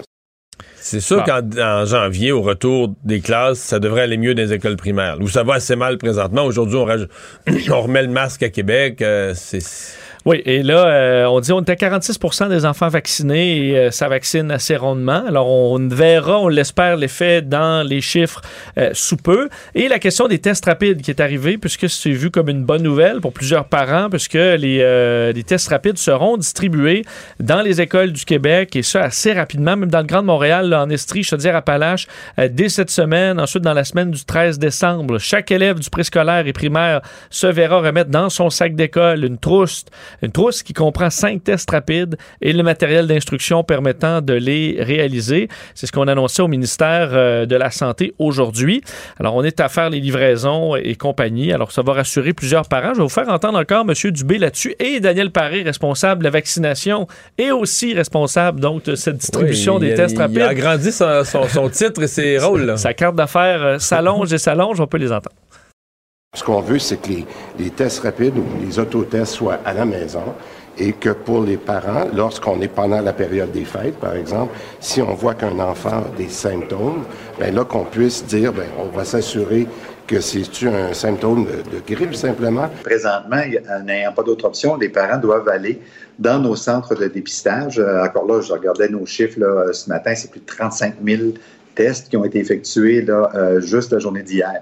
Fait que ça vient compléter cette offre-là et encore là, ces, ces tests, euh, ces tests sont quand même, lorsqu'ils sont bien utilisés, des cas symptomatiques, ont un bon taux de réponse et je pense que ça va permettre euh, d'améliorer la qualité de vie des parents. Bon, et, par- et parlant de tests, Ben, Ah, veux- ouais, mais ça, non, je ça, ça soulève quand même la question, toute cette, euh, cette satisfaction qu'on a d'en avoir pour euh, les enfants des garderies, les enfants du primaire qui vont ramener à la maison. Je veux dire, ça laisse quand même un peu euh, pantois des gens comme moi. Dire, ben, moi, j'en ai plus d'enfants au primaire, mais je vais quand même fêter Noël. euh, je vais réunir des gens. Il va y avoir des personnes plus âgées. Ouais, souvent, les Euh, plus âgés, là, ça se peut que leurs enfants soient rendus au cégep. Là. Ouais, j'en ai, moi, j'en ai pas de test, là, puis je peux pas. euh, C'est pas une question que je vais les avoir gratuits. La pharmacie, le Santé Canada autorise pas mon pharmacien à m'en vendre. Euh, je serais prêt à payer 10$, piastres, là, j'irai chercher mon. C'est. Il y a un vrai problème, là. Bon, là, on nous dit que progressivement, ça va arriver, mais ce que je comprends, c'est que pour le grand public, il n'y aura rien d'accessible, probablement. On essaye, euh, M. Paré disait, on essaye dans une ultime tentative d'en rendre disponible les pharmacies extremis dans les jours avant Noël pour le grand public. Mais, euh, mais je pense que s'ils font ça, là, ils vont ils vont être surpris de la cohue, là. Ben oui, dire, ça euh, va va être euh. Non, mais ça va être comme euh, dans la Russie d'autrefois, quand tout le monde avait faim, puis t'arrivais avec une, fournée, toilette. une fournée de pain, là. Ah T'arrivais ouais. avec une fournée de pain, euh, tu sais, les gens se battaient, on arrachait la moitié d'une baguette, là. Tu sais, tout le monde va en vouloir, tout le monde, c'est gratuit, tout le monde va se pitcher. C'est- Il y, a, il y a- il y a un problème, disons, il y, a il y a un écart là, entre ce qui est offert et ce que les gens attendent. Euh, parlant des tests, euh, on apprenait aujourd'hui du ministère de la Santé que euh, on a dû suspendre sans solde 458 personnes là, qui travaillent dans le, dans le monde de la santé euh, parce que non seulement ils ont refusé le vaccin, mais on sait qu'on avait finalement reculé sur la suspension sans solde de tous ceux qui ne sont pas vaccinés pour leur offrir plutôt euh, le dépistage. Mais des gens qui refusent aussi le dépistage. Ils sont 458 à avoir été Moi, suspendus pensais sans avait solde. huit. Ouais, toi, le nombre, de, là, on parle Ben, euh, je quand même que- presque j'ai- 500. Quand, quand il a annoncé ça, Christian Dubé, ouais, va falloir qu'il se fasse tester obligatoire, sinon on va les suspendre. Je me disais, ouais, il va sûrement y en avoir. là, comme n'importe quoi, il y en a toujours. 3, 8, 12. euh, tu sais, des, des petits nombres. là. Proche, près de 500. Personne. C'est pour ça que tu te dis, ben, soit ils veulent, soit ils n'aiment plus leur emploi, ils veulent plus leur emploi, ils veulent être suspendus. Ou soit, euh, sont peut-être pas à leur place dans la santé. C'est-à-dire qu'ils voient pas l'importance de ça, ils s'ostinent avec tout. Peut-être qu'ils sont, ils sont du groupe là, qui croient pas à la COVID puis qui ont pas cru au masque. Mais là, mon si t'es rendu complotiste complètement, que t'as avalé tous les coulées des complots. euh, T'es-tu à la bonne place d'aller donner des soins de santé aux gens, de- de leur expliquer les soins de santé, de parler avec les patients? Pas certain. Seront forcés d'aller dans un, dans un autre domaine, justement. D'ailleurs, euh, toujours par rapport à la COVID, Geneviève Guilbeault aujourd'hui qui annonçait qu'il y aura des policiers euh, davantage pour surveiller les bars et les restaurants pendant la période des fêtes. Et on voit dans la période ciblée, là, c'est des parties de bureau. Euh, le 9, 10, 11, 16, 17, 18 décembre. Si vous avez un parti de bureau, c'est probablement dans ces dates-là ou presque. Euh, donc, on enverra des policiers pour s'assurer du respect des règles sanitaires, surtout dans le cadre de cette montée de cas. Euh, et toujours avec euh, l'ombre d'Omicron qui, euh, bon, qui plane et qu'on continue de surveiller. Aujourd'hui, euh, l'OMS a mis en garde les pays riches face à une ruée vers la troisième dose. Il faut dire, on est un peu là chez nous. Pour pas priver les pays pauvres de doses. Ben oui, en disant, oui, Pfizer, BioNTech ont dit cette semaine que la troisième dose était efficace. Ouais. Par contre, eux disent... Est-ce que tu as vu la courbe en Israël? Tu sais, il y a eu une recrudescence. En Israël, bon, ils ont été les premiers vaccinés, puis il y a eu une recrudescence un petit peu en août-septembre, après les six mois justement de la vaccination. Et la courbe là, a redescendu flat. Quand tu regardes la courbe, tu te dis waouh. En fait, plus que la première et la deuxième. Tu te dis la troisième dose semble vraiment, vraiment, vraiment efficace. En fait, plus que ce que j'aurais pensé. Que de la courbe, dès qu'ils donnent leur deuxième dose deux semaines après, la courbe part en descendant, puis ça finit, puis il n'y en a plus après. Là. Ben, les chiffres que je voyais sur la troisième dose, c'était 90% moins de décès. Donc, on dit peu de choses dans le monde médical qui réduisent de façon aussi drastique des décès. Donc, vraiment une baisse, là, une montée d'efficacité très importante, surtout pour les décès. Euh, Mais donc, même ouais. pour le nombre de cas. Là. Ouais, Même et, pour euh, le nombre de cas. Et là, l'OMS donc tente quand même de tempérer les pays, pays riches, à dire là, on va pas encore euh, dérouter euh, les doses vers des pays riches, alors que plusieurs pays n'ont pas encore euh, même donné la première dose à une grande partie de leur population. Alors, ils ont demandé un peu de retenue en ce sens et d'attendre des chiffres plus solides pour confirmer l'importance de la troisième dose. Alors que la même journée où ils disent ça, les États-Unis euh, annoncent qu'ils, euh, fait que les, les autorités acceptent euh, d'autoriser que le vaccin Pfizer soit donné en troisième dose chez les adolescents de 16 et 17 ans. Alors, pendant que l'OMS dit non, ben, les pays, eux, distribuent cette troisième dose de plus en plus. Bon, dossier de la, des CPE, euh, on sait que là, CSN, CSQ, FTQ a annoncé, euh, bon, tous avoir conclu des ententes de principe avec Québec. Peut-être un petit peu de, con, bon, euh, de mésentente quant au retour au travail, là, qui a été interprété par plusieurs parents comme, bon, ben, parfait, dès lundi, il y aura des éducatrices, on rouvre les CPE. Ben, Mais moi, je pensais que c'était dès aujourd'hui. Mais non. Mais euh, il y a eu une entente de principe hier. Oui, mais il faut qu'il y ait le vote. Oui, mais c'est ça. Tu fais le vote, tu fais les assemblées, tu fais. Au pire, mais- tu retournes en grève après le vote. Ben, ou- mais au, au pire, si tu votes non. Mais là, donc, il recommence quand, là? Ben là, euh, ils vont attendre le vote. Euh, les 11 000 membres de la, de la centrale syndicale qui, s'ils décident de rejeter l'entente de principe, ben euh, la grève va se poursuivre. Sinon, on va l'interrompre lundi. On avait été peut-être un peu flou sur les communications. Alors aujourd'hui, on a tenu à le préciser. Mais moi, je suis. C'était pas une garantie. Parce que je me mets dans la peau des parents qui ont vécu toutes les journées, pas de service, et qui ont continué, même si c'est pas vraiment ce qui était devenu le fond de leur pensée au fil des jours, mais à dire Ouais, ouais, ouais, ouais, on appuie nos éducatrices. C'est tout un pied de nez aux parents. Parce que sincèrement, normalement, quand il y a entente, je comprends qu'il y a un processus d'adoption, mais pendant ce temps-là, tu travailles. Là. Tu sais, aux tables de négociation, t'es arrivé à une entente. Parce que la grève, c'est un moyen grave. là. La grève, c'est pas niaiseux faire la grève. Tu prives les parents de service.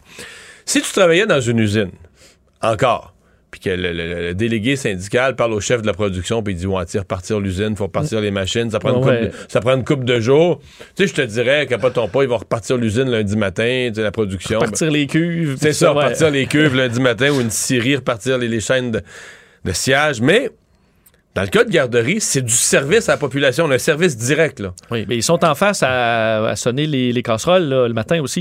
Ils Oui. peuvent juste rentrer. Là. Ils sont là Puis parce que je le les service. entends, moi, le matin. Non, puis donner le service aux parents, des parents qui sont mal pris, des, des parents qui perdent du revenu chaque jour.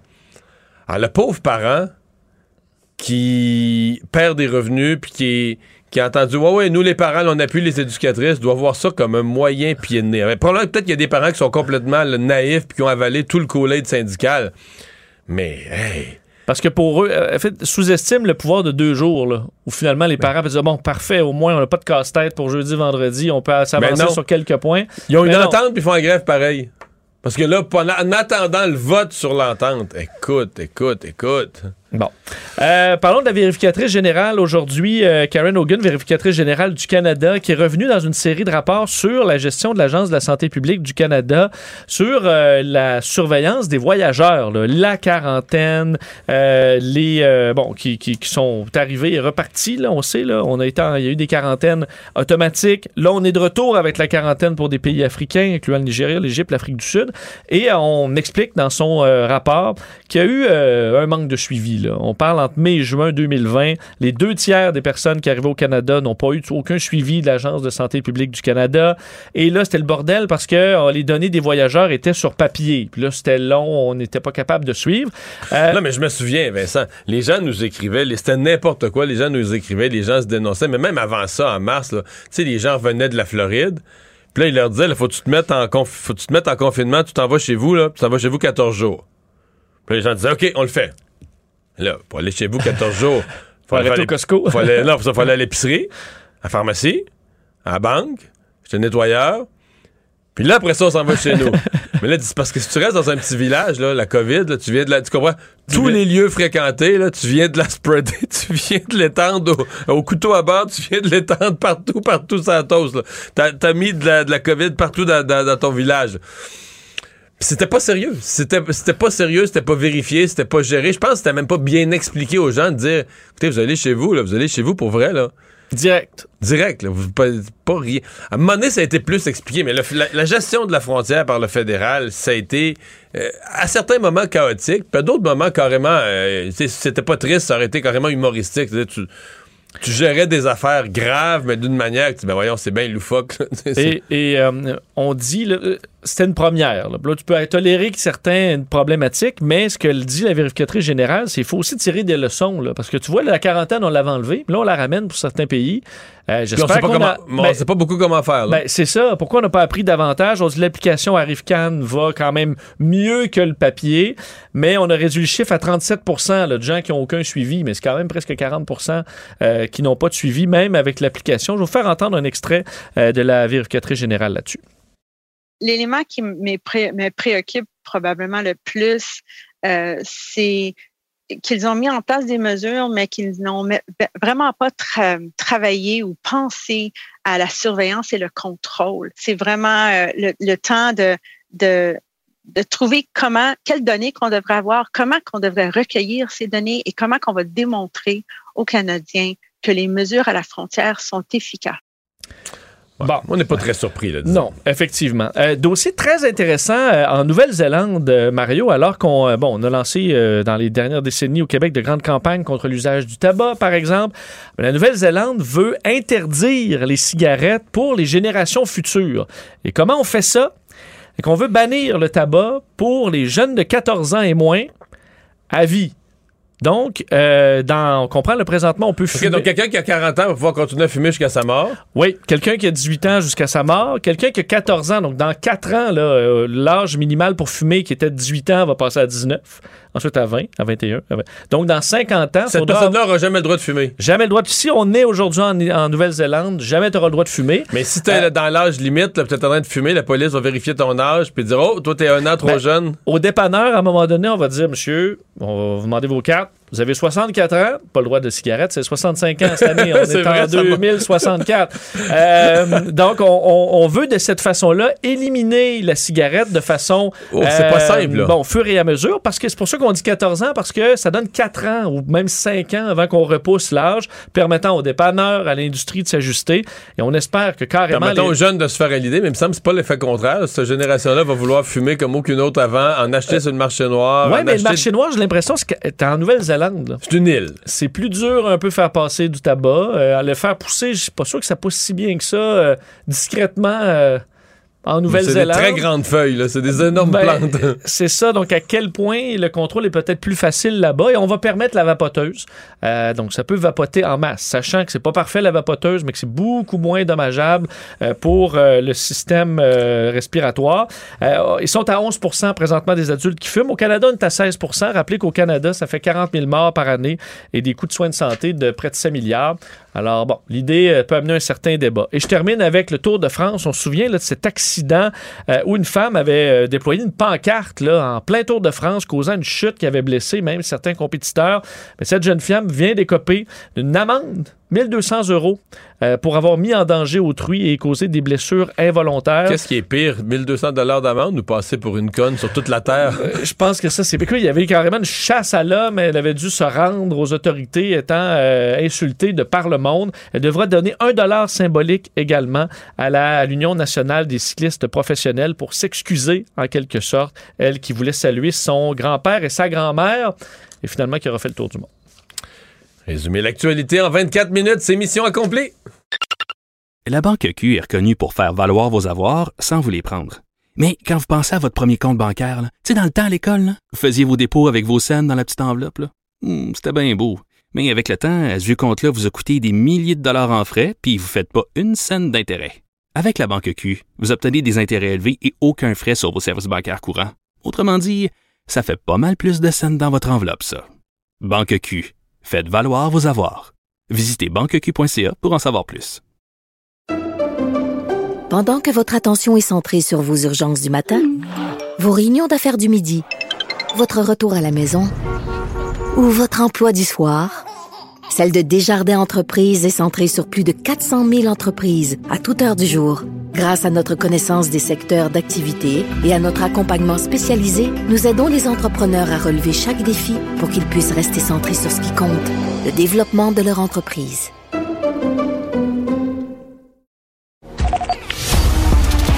Les vrais enjeux, les vraies questions. Les affaires publiques n'ont plus de secret pour lui. Mario Dumont. Il y avait sommet euh, cette semaine, euh, rencontre au sommet, bon, par Zoom, me direz-vous, mais entre Joe Biden et Vladimir Poutine. Bon, on peut-être aborder différents sujets, là, mais la nervosité du côté américain, c'est euh, ce que les Russes font à la frontière ukrainienne. On a entendu 100, 100 000 soldats. Après ça, on s'était rendu à 170, 175 000. Euh, Il y a des gens qui disent, est-ce que Vladimir Poutine s'apprêterait à envahir l'Ukraine avec toutes les conséquences en politique dans le monde entier? Yann Bro est chercheur euh, du réseau d'analyse stratégique, professeur adjoint d'études internationales au Collège militaire royal de Saint-Jean. Il est un spécialiste de la politique de la Russie. Bonjour, Monsieur Bro. Bonjour, M. Dumont. Bon, euh, d'abord, euh, les faits, avant d'aller aux interprétations, les faits, vous, est-ce que vous croyez ça? 170 000 soldats russes euh, aux portes de l'Ukraine?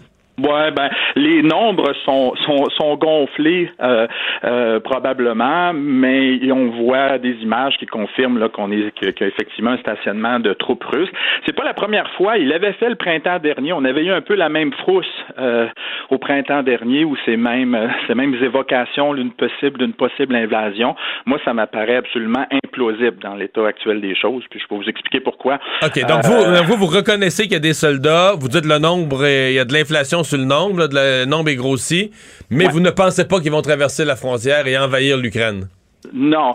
Si les Russes, quand, les Russes font quelque chose, ils, donnent pas de signe précurseur. Quand ils sont entrés en Georgie en 2008 ou qu'ils sont partis en septembre 2015 se mêler de ce qui se passait en Syrie, personne l'avait vu venir. Donc l'idée qui circule selon laquelle les Russes planifieraient une attaque en janvier, longtemps d'avance, au vu, au su, ça me semble pas très, ça me semble pas très plausible. Et les Russes n'ont absolument pas intérêt de le faire. Ce n'est pas ce qu'ils cherchent. Là, ce qui se passe, c'est qu'il y a des régions sécessionnistes, qu'il y a récemment des tentatives du gouvernement ukrainien d'envisager peut-être un recours à la force pour forcer un règlement des choses euh, manu militari, comme ça s'est fait l'année dernière en Azerbaïdjan, où vous avez vu l'armée azérie attaquer euh, la région sécessionniste arménienne. Il y a des mêmes drones turcs, les, les Bayraktar, qui, sont, qui ont été achetés par l'Ukraine et qui ont été testés récemment sur la ligne de front. Donc les Russes envoient un message, si jamais vous envisagez utiliser la force pour reprendre le contrôle de l'intégrité territoriale du pays en mettant les pieds dans les régions sécessionnistes, on est là en arrière et on va venir. Ils l'ont pour Les gens moins, pour les gens moins familiers, donc les régions sécessionnistes, il y a des régions présentement qui sont en Russie. Il y a deux régions, c'est deux régions dans l'est de l'Ukraine. Quand il y a eu un changement politique en 2014 en Ukraine, puis qu'il y a eu un gouvernement pro-américain, pro-OTAN, euh, il y a des Ukrainiens qui n'étaient pas d'accord avec ça, qui se sont qui se sont rebellés, qui ont espéré vivre un peu la même chose que la Crimée, c'est-à-dire être éventuellement réannexés à la Russie. C'est des populations qui sont sont largement russes. Ils parlent russe, c'est ça. Ils euh, parlent russe, sont plus russes qu'ukrainiens. Ils voient d'un très mauvais œil l'idée que l'Ukraine puisse être puisse devenir une périphérie lointaine des États-Unis avec des troupes de l'OTAN euh, stationnées dans leur dans leur port. Donc, il y a une division de la population. Il y a des, des gens qui n'ont pas reconnu la légitimité du changement de gouvernement qu'il y a eu en 2014, qui se sont rebellés et qui existent de facto comme des États indépendants, mais qui sont financièrement soutenus par la Russie, armés par la Russie, aidés par des mercenaires euh, euh, russes. Mais au point de vue international, est-ce qu'ils sont considérés comme faisant partie encore du territoire de l'Ukraine? Absolument. Et c'est d'ailleurs le plan de résolution de cessez-le-feu qui avait été établi en février 2015, quand il y a eu des gros affrontements entre les deux groupes en 2015, il y a eu un cessez-le-feu qui a été négocié difficilement pendant de longues heures par la chancelière allemande, le président français et le président russe avec les Ukrainiens. Et l'idée de cette, c'est, pour les Russes, c'est de fédéraliser l'Ukraine, d'avoir un morceau de l'Ukraine qui va être sympathique à la Russie puis qui va s'objecter à ce que l'Ukraine fasse un jour partie de l'OTAN. Et pour les Ukrainiens, ben, c'est extrêmement difficile d'accepter que leur pays soit fédéralisé un peu contre leur gré avec un morceau de leur territoire qui est finalement un peu euh, une marionnette à la, à la euh, dirigée par Moscou. Euh, et, là, ce que les, ce que les, ce que les, les, les, Russes essaient de faire, c'est d'envoyer un message aux Américains de dire nous là, la seule raison pour laquelle on est en Ukraine, c'est qu'on veut empêcher l'Ukraine de tomber dans l'OTAN. Ça suffit, ça fait quatre vagues d'élargissement de l'OTAN, on se sent encerclé, on n'est pas confortable avec vos manœuvres navales dans la mer Noire, et ça, on aimerait avoir des garanties de sécurité. Et c'est de ça que Biden puis Poutine ont, parlé de façon euh, secrète pendant, pendant deux heures. À ceux qui disent que les, les, les X mille soldats qui sont euh, sur le bord de l'Ukraine sont aussi là pour attirer l'attention. En d'autres termes, que Poutine, là, la Russie, c'est plus une puissance si énorme que ça, et qu'à chaque fois, pour être considéré comme une grande puissance, il faut qu'il fasse des simagrées. Il faut qu'il fasse une menace ici, une menace là. En d'autres termes, faut il faut qu'il dérange pour tirer l'attention. Absolument. C'est vrai ça? Vous croyez ça? Oui, absolument. Mais le problème, c'est quand on essaie d'estimer la puissance de la Russie, nous, on a tendance à le faire de façon économique. La Russie, ça représente même plus 3% du PIB mondial. Donc, on dit de quoi ils se mêlent dans la gouvernance internationale. Leur économie justifie pas qu'il y ait un rôle dans la cour des grands. Euh, et, mais sur le plan militaire, ben, ils disposent encore de 6500 ogives nucléaires. Ils ont des technologies balistiques euh, de fine pointe. Ils développent des missiles hypersoniques. Donc, les Russes estiment être en droit d'être dans la cour des grands et d'avoir un dialogue bilatéral d'un à un avec les Américains. Je comprends. Et donc, parfois, ils forcent le jeu pour avoir ben, ce, dialogue. Exactement. C'est une guerre d'image derrière ça. Puis l'ont fait, ça n'a pas si mal marché que ça, parce que vous souvenez-vous, il y a eu un sommet de l'OTAN, pas plus tard qu'en mai dernier, puis il était question ce printemps que l'Ukraine y ferait partie, puis il y avait la Pologne qui disait oui, il va falloir que l'Ukraine soit dans le Membership Action Plan, puis qu'on se dépêche d'inclure l'Ukraine dans l'OTAN. Les Russes ont fait un gros déploiement massif aux frontières. Ils ont rappelé qu'ils étaient là. Ils ont rappelé que c'était une ligne rouge à pas franchir.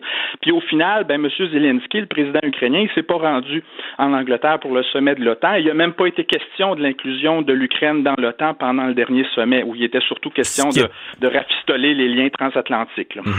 Ce qui était ça une victoire pour la Russie, que l'inclusion de l'Ukraine dans l'OTAN soit enlevée de l'ordre du jour. Ben exactement, c'est ce qu'on souhaite. On pensait qu'on avait réussi ça en 2008 parce que l'Ukraine, ça fait depuis 2008 que l'OTAN avait annoncé au sommet de Bucarest qu'un jour l'Ukraine puis la Georgie feraient partie de l'OTAN.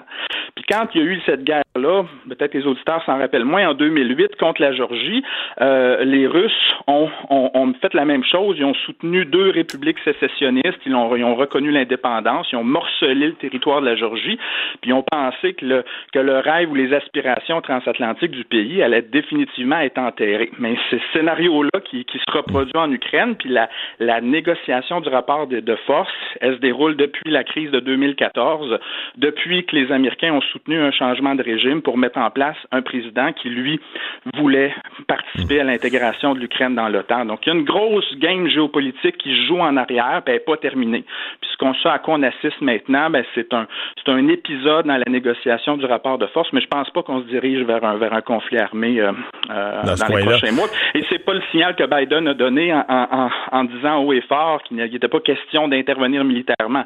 On s'entend avec les alliés, il y aura des sanctions économiques extrêmement sévères qui seront, qui seront imposées si jamais la Russie devait intervenir, mais euh, il n'est pas question à ce stade-ci d'imaginer une confrontation directe, euh, parce qu'on oublie, mais les Russes disposent encore d'armes stratégiques. On, ça nous faisait friquer pendant la guerre froide, on avait peur, puis les Russes comprennent pas pourquoi ils ont la même, ils ont le même arsenal, même plus perfectionné en termes de technologie, puis on dirait que ça compte plus quand ils parlent sur la scène internationale. Donc ils sont frustrés de ça, et c'est ça qu'ils expriment dans leur, dans leur, euh, dans les voies. Comment, va le, le, comment vous évaluez l'économie de la Russie? On a dit euh, sur le plan mondial, c'est plus une force économique comme ça a déjà été, non. mais il y a une couple d'années, on disait l'économie allait vraiment mal là, pour le peuple. Bon, je parle pas des, je parle pas de ouais. quelques oligarques, ouais, ouais, quelques milliardaires qui, qui s'entendent bien avec Poutine, ah, là, mais pour le peuple, le niveau de vie, euh, c'était, ça faisait pitié. Est-ce que ça se replace un peu? Ben, ça s'est replacé beaucoup depuis l'arrivée de Poutine grâce à la hausse des, des, des cours de, du prix des hydrocarbures. L'image qu'on a, là, c'est les années 90, là, c'est 40 du PIB qui a tombé. On peut pas imaginer l'état de pauvreté dans lequel les Russes se sont, se sont retrouvés. Mais il y a une amélioration. Il y a, c'est pas, c'est, ils ont été affectés par les sanctions économiques qui ont été imposées depuis la, la crise de Crimée. Il y a des taux de croissance assez faméliques, euh, 1,5, 2 par année. Mais ça va pas si mal. Puis les Russes ont encore mémoire d'une époque où ça allait bien pire, puis ils en veulent pas trop à Poutine de la, situa de la situation, euh, de la situation économique. Là où c'est intéressant, c'est pour le commerce énergétique. L'Europe a besoin 40 du gaz naturel, de son là. gaz naturel vient de la Russie. Donc si et, et, et une bonne partie de ce gaz-là circule à travers l'Ukraine. Donc derrière l'ajout pour l'Ukraine, il y a aussi le contrôle du territoire transit de ce, de ce gaz-là. Les Allemands ont voulu construire des nouveaux gazoducs pour se, se, relier directement à la Russie en passant par le fond de la mer Baltique, justement pour pas être insécurisés par des ruptures d'approvisionnement en cas de conflit. Alors ça, c'est une équation qui est, qui est super importante dans le grand jeu qui se joue depuis plusieurs années parce que euh, quand la Russie a, a, annexé la Crimée, première chose que les Américains ont faite, ça a été d'imposer des sanctions dans le secteur énergétique et ces sanctions-là ont pris de l'ampleur avec les années. En 2017, ils ont dit n'importe quelle compagnie qui participe à la construction, au transport, au financement de nouvelles voies d'hydrocarbures va faire l'objet de sanctions américaines. Mais ça, ça incluait des entreprises allemandes. Puis les Allemands n'étaient pas tellement contents de la manière dont les Américains imposent de manière extraterritoriale leur, euh, leur volonté, euh, leurs objectifs géopolitiques. Donc, il n'y a pas une parfaite unité à l'intérieur de l'Alliance transatlantique sur la manière de dealer avec l'Ukraine, parce que si le conflit s'envenime, c'est les Européens qui en font les frais, c'est pas les Américains. Bon, merci beaucoup d'avoir été là. Très clair. Ça me fait plaisir, merci, au revoir. La Banque Q est reconnue pour faire valoir vos avoirs sans vous les prendre. Mais quand vous pensez à votre premier compte bancaire, tu sais, dans le temps à l'école, vous faisiez vos dépôts avec vos scènes dans la petite enveloppe. Hmm, C'était bien beau. Mais avec le temps, ce vieux compte-là vous a coûté des milliers de dollars en frais, puis vous ne faites pas une scène d'intérêt. Avec la Banque Q, vous obtenez des intérêts élevés et aucun frais sur vos services bancaires courants. Autrement dit, ça fait pas mal plus de scènes dans votre enveloppe, ça. Banque Q. Faites valoir vos avoirs. Visitez banqueq.ca pour en savoir plus. Pendant que votre attention est centrée sur cette voix qui vous parle ici, ou encore là, tout près ici, très loin là-bas, ou même très, très loin, Celle de Desjardins Entreprises est centrée sur plus de 400 000 entreprises partout autour de vous. Depuis plus de 120 ans, nos équipes dédiées accompagnent les entrepreneurs d'ici à chaque étape pour qu'ils puissent rester centrés sur ce qui compte, la croissance de leur entreprise. Mario Dumont et Vincent Dessureau. Deux générations, deux visions, deux fois plus d'informations. Cube Radio.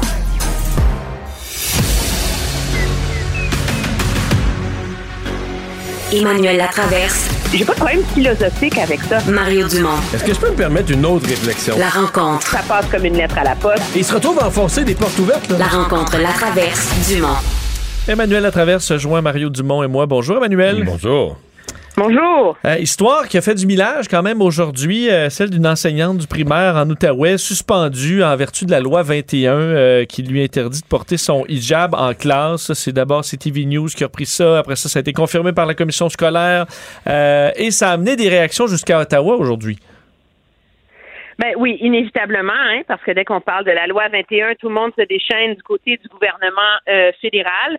Euh, on n'est pas surpris d'entendre un ministre comme Mark Miller, qui est le ministre responsable des relations entre la couronne et les autochtones, de dire que c'est une loi euh, pleutre, que c'est le genre de discrimination qui n'est pas le reflet de la société québécoise dans laquelle il veut évoluer. On n'est pas surpris non plus de l'entendre dire. Imaginez quelqu'un comme Arjit Sajjan, c'est l'ancien ministre de la Défense, qui est sikh ne pourrait pas enseigner la musique. Euh, c'est absolument effrayant, etc. Monsieur euh, Jagmeet Singh, qui en a remis parce que lui-même a été victime de discrimination. Et ce qui est intéressant dans tout ça, c'est à quel point ce cas-là, parce que c'était une enseignante, parce que les profs sont solidaires d'elle. Donc là, tout d'un coup, la cause de la loi 21 a un visage et une victime, entre guillemets, mais là, on voit à quel point ça va créer des remous à l'intérieur du Parti conservateur. Monsieur euh, O'Toole a été bombardé de questions là-dessus euh, ce matin. S'en est tenu à sa ligne, à dire que si lui n'est pas d'accord avec la loi 21, c'est un enjeu qui relève de la juridiction de euh, l'Assemblée nationale et du Québec. Mais il y a déjà, en tout cas, au moins un député conservateur qui euh, qui a exprimé son désaccord total avec cette ligne de parti, le conservateur Kyle Seaback, qui en retweetant l'article de la Gazette a dit face à cette injustice, je ne peux plus demeurer silencieux maintenant et je me dois de, de dire à voix haute à quel point euh, cette loi est discriminatoire. Alors là, il y a une première très grosse faille au sein euh, du Parti conservateur là-dessus. Moi, je Il me semble que depuis quelques jours, depuis quelques jours, tout allait mieux là, pour Monsieur, euh, Monsieur O'Toole. Ben oui. Il n'y en aura pas de facile. Mais ça soulève la question. On avait tous compris là, entre les lignes que il y avait un gros malaise au Parti conservateur avec la loi 21 parce que le Canada anglais ne la comprend pas et personne au Canada anglais n'ose remettre en question les tenants du multiculturalisme et ses ramifications. Mais là, on voit à quel point finalement le silence et la discipline collective était davantage alimenté par des impératifs politiques et électoraux. Et peut-être que là, M. Autour ne pourra plus faire l'économie de ce débat-là. Mhm. Mais, euh, parce que du point de vue québécois, euh, moi, moi, ma lecture de ça, c'est une première application de la loi. Euh, dans certains autres cas, il y en a qui avaient enlevé leurs signes religieux. Il semble qu'il y en a peut-être quelques-unes qui sont allées enseigner dans d'autres écoles privées ou autres. Donc, c'est un premier cas d'application de la loi. La loi est là, elle est claire, elle s'applique. comme Mais ça donne évidemment à tous les opposants. Là, j'écoutais sur d'autres réseaux aujourd'hui, pouvaient être certains que tous les, médias qui ont toujours été contre la loi, ben là, ils ont comme leur exemple pour être outrés et puis montrer comment c'est épouvantable. Mais je veux dire, euh, c'est pas plus épouvantable que quand tu l'as adopté. Quand tu peux être d'accord ou pas d'accord mais quand tu adoptes une loi, sais, tu peux pas dire, ah, moi, je suis pour euh, la limite de vitesse à 100 km/h, puis quand quelqu'un est sur le bord de la route à 120, puis reçoit une contravention de 120 pièces, dire c'est écœurant, c'est épouvantable, t'as pas de bon sens qui y arrive. T'as adopté. Si t'étais contre la loi, c'est correct, mais si t'étais pour la loi, je veux dire, la conséquence de la loi, c'est qu'elle s'applique. Le point. Est-ce que ça montre qu'il n'y a pas beaucoup de cas non plus? Mais c'est ça, c'est ça, c'est le premier. Ça fait quoi? Ça fait, ça fait longtemps. Oui, mais savez-vous, moi, je pose la question sur pourquoi c'est le premier. C'est intéressant qu'un euh, des représentants syndicaux a posé la question en disant pourquoi il a été embauché. Alors, ce qu'on apprend dans cette histoire-là, c'est que cette enseignante-là, d'après Christopher Skeet, là, qui est le responsable des relations entre le gouvernement Legault et les, anglophones, cette enseignante-là aurait été embauchée après l'adoption de la loi 21. Donc, elle a été embauchée par des gens qui voulaient créer le scandale, qui savaient que ça marcherait pas. Voulaient créer le scandale. Et moi, je pose la question, pourquoi est-ce que soudainement la commission scolaire se réveille le 8 décembre? On s'entend? Et il semblerait qu'elle soit comme donc la deuxième prof. Là. Donc, elle aurait enseigné en classe pour répondre à une pénurie. Alors là, tu as tout ça mélangé ensemble sur est-ce que c'est un acte volontaire de la part de la commission de l'école de Ouais. poser ce geste-là dans une communauté anglophone tout juste à l'extérieur d'Ottawa où les gens sont contre la loi 21. Donc, on savait qu'on allait créer un incident, là, tu sais. Je veux dire, c'est lancer l'allumette dans le feu de paille. C'est évident. Mais ce qu'il y a encore plus intéressant, c'est la citation de la dite enseignante au Ottawa Citizen. Je vous la lis. Elle dit C'est important pour moi de continuer à le porter. Dans son esprit, dit-elle, ce n'est pas un signe religieux, mais je le porte parce que je sais que certaines idéologies ne veulent pas que je le porte. C'est ma résistance et ma résilience. OK. oui. Dans Donc, un combat, que. Dans un contexte, tu viens de faire la preuve que ça peut devenir un objet de revendication politique qui n'a pas sa place dans une salle de classe. On C'est vrai, hein, j'avais pas vu ça, j'avais pas vu son propos, euh, mais moi, j'ai vu par contre sur les réseaux sociaux là, que tous ceux, tous les opposants là, avaient finalement leur, euh, avaient, leur histoire, avaient leur cas, puis là, comme ben, c'est une personne, puis tout ça, c'est quand t'en parles en théorie, mais là t'as une personne en chair et en os pour faire le, drame, puis tout ça, puis jouer les violons, etc., etc. Pour une loi qui existe depuis euh, deux ans et que tout se passe assez bien. Parlons de Dominique Anglade, euh, Emmanuel et Mario qui faisaient bon, son bilan de fin de session euh, aujourd'hui en en profitant pour envoyer euh, des flèches au, euh, gouvernement euh, bon, sur toute la, gestion de la pandémie et autres. Mais c'est quand même tout un, euh, bon, tout un bilan pour elle parce qu'il y a eu des, bon, ces attaques-là récentes, mais ça a été euh, une session tumultueuse pour Mme Anglade. Oui, parce que euh, les crises internes au PLQ l'ont rattrapé. Parce qu'on l'a accusé certainement dans les dernières deux semaines d'avoir euh, dépassé les bornes en blâmant directement M. Legault pour le décès de l'homme à Sainte-Terre euh, la semaine dernière, pour avoir fait référence au fait qu'on a envoyé des années à l'abattoir au sein CHSLD. On en parlait hier, c'est complètement charrié. Et donc, ça me, ça fait, je me demande quel bilan pour elle. Et ce qu'on retient, c'est que même si elle vante toutes les façons dont elle a mis de la pression sur le gouvernement, dans les faits, les grands enjeux qui ont déstabilisé le gouvernement n'ont pas émergé grâce au travail du PLQ. C'est la question des CHSLD. Ça, c'est le travail d'enquête absolument minutieux de la protectrice du citoyen, euh, de la coroner. Euh, c'est la question euh, des urgences, euh, de la pénurie de main-d'œuvre, où finalement, le Parti libéral a toujours parlé de pénurie de main-d'œuvre, mais c'était de la pénurie de main-d'œuvre comme large, tu sais. Et c'est comme si on s'est rattaché à cet enjeu-là une fois que ça touchait les hôpitaux, mais c'est pas eux qui ont pensé que c'est là que ça allait frapper le plus. Alors, c'est dans ce sens-là que moi, je pense que malgré tous ces efforts, on a quand même une chef qui peine à trouver la façon de mener la charge de manière efficace contre ce gouvernement-là. Ben moi, je dirais quand même que dans la, on a parlé des, moments difficiles. là. Marie Montpetit, Gaétan Barrette, des dossiers au caucus. Euh, Elle s'est fait brasser, Madame Anglade, mais je veux dire, euh, quand tu te fais brasser, puis elle a eu un congrès à travers ça où les membres auraient pu y enlever leur confiance. Quand tu te fais brasser pendant quelques mois, puis que t'en sors euh, debout, bien en selle, pas contesté dans ton poste, t'as quand même réussi à affirmer ton leadership. Et c'est pas si banal. Pour elle, c'est une étape importante. Comme chef de l'opposition, c'est sûr qu'elle a eu la tentation d'exagérer, surtout dans les deux, trois dernières semaines. C'est quelque chose qui, malheureusement, vient un peu naturellement dans l'opposition. tu sais, dire, faut se mettre dans sa peau. là. Tu tapes sur le gouvernement, tu tapes sur le gouvernement. Elle se bat déjà une première fois pour faire les nouvelles contre Gabriel Nadeau-Dubois. Quand elle a réussi à faire les nouvelles, elle, a l'impression que les dénonciations qu'elle fait du gouvernement, c'est, une flèche qui rentre en plein cœur. Elle a l'impression que vraiment elle vient de taper sur la, la, la popula- Puis là, le sondage sort, puis elle n'a pas gagné un point, puis le gouvernement n'a pas perdu un. Fait que c'est frustrant, ça, dans l'opposition, puis tu voudrais... tu voudrais faire des attaques qui ont un effet immédiat, mais c'est pas de même ça marche. Il faut que tu bâtisses une crédibilité. faut- Et je pense qu'elle essaie de prendre certains raccourcis. Mais je pense pas que le bilan est, est, euh, est- est- est si mauvais pour elle de la session. Je pense que le Parti libéral. Pas le vent dans les voiles, mais elle a sauvé des meubles. Oui. Mais c'est que dans l'électorat, pour moi, c'est le dernier sondage, c'est le dernier léger, je pense, qui sont, ils sont, oublie les intentions de vote. On n'en parle même pas, là. Quand ils demandent aux gens pour quel parti ne voteriez-vous jamais, ou qu'est-ce qui est votre deuxième choix, votre troisième choix, puis quel parti vous voteriez jamais? Le pourcentage de francophones qui nomment le Parti libéral, je pense que c'est en haut de 50% mais ça n'a pas de bon sens. Tu dis, OK, tu fais de la politique, là, mais dans une partie de la population tellement importante, les gens disent, eux autres, là, on les écoute même pas. On votera jamais pour ça. C'est même pas une option. Tu sais, c'est pas, euh, c'est pas évident, là. C'est, c'est, mais c'est pas vraiment de sa faute, là. C'est de quoi, c'est quelque chose qui s'est bâti avant son arrivée. Et là, il faut qu'elle essaie de, de défaire ça. Et ça, c'est, ça se fait pas en une session. Hey, merci, Emmanuel. Très bien. À bientôt. revoir. Bye bye.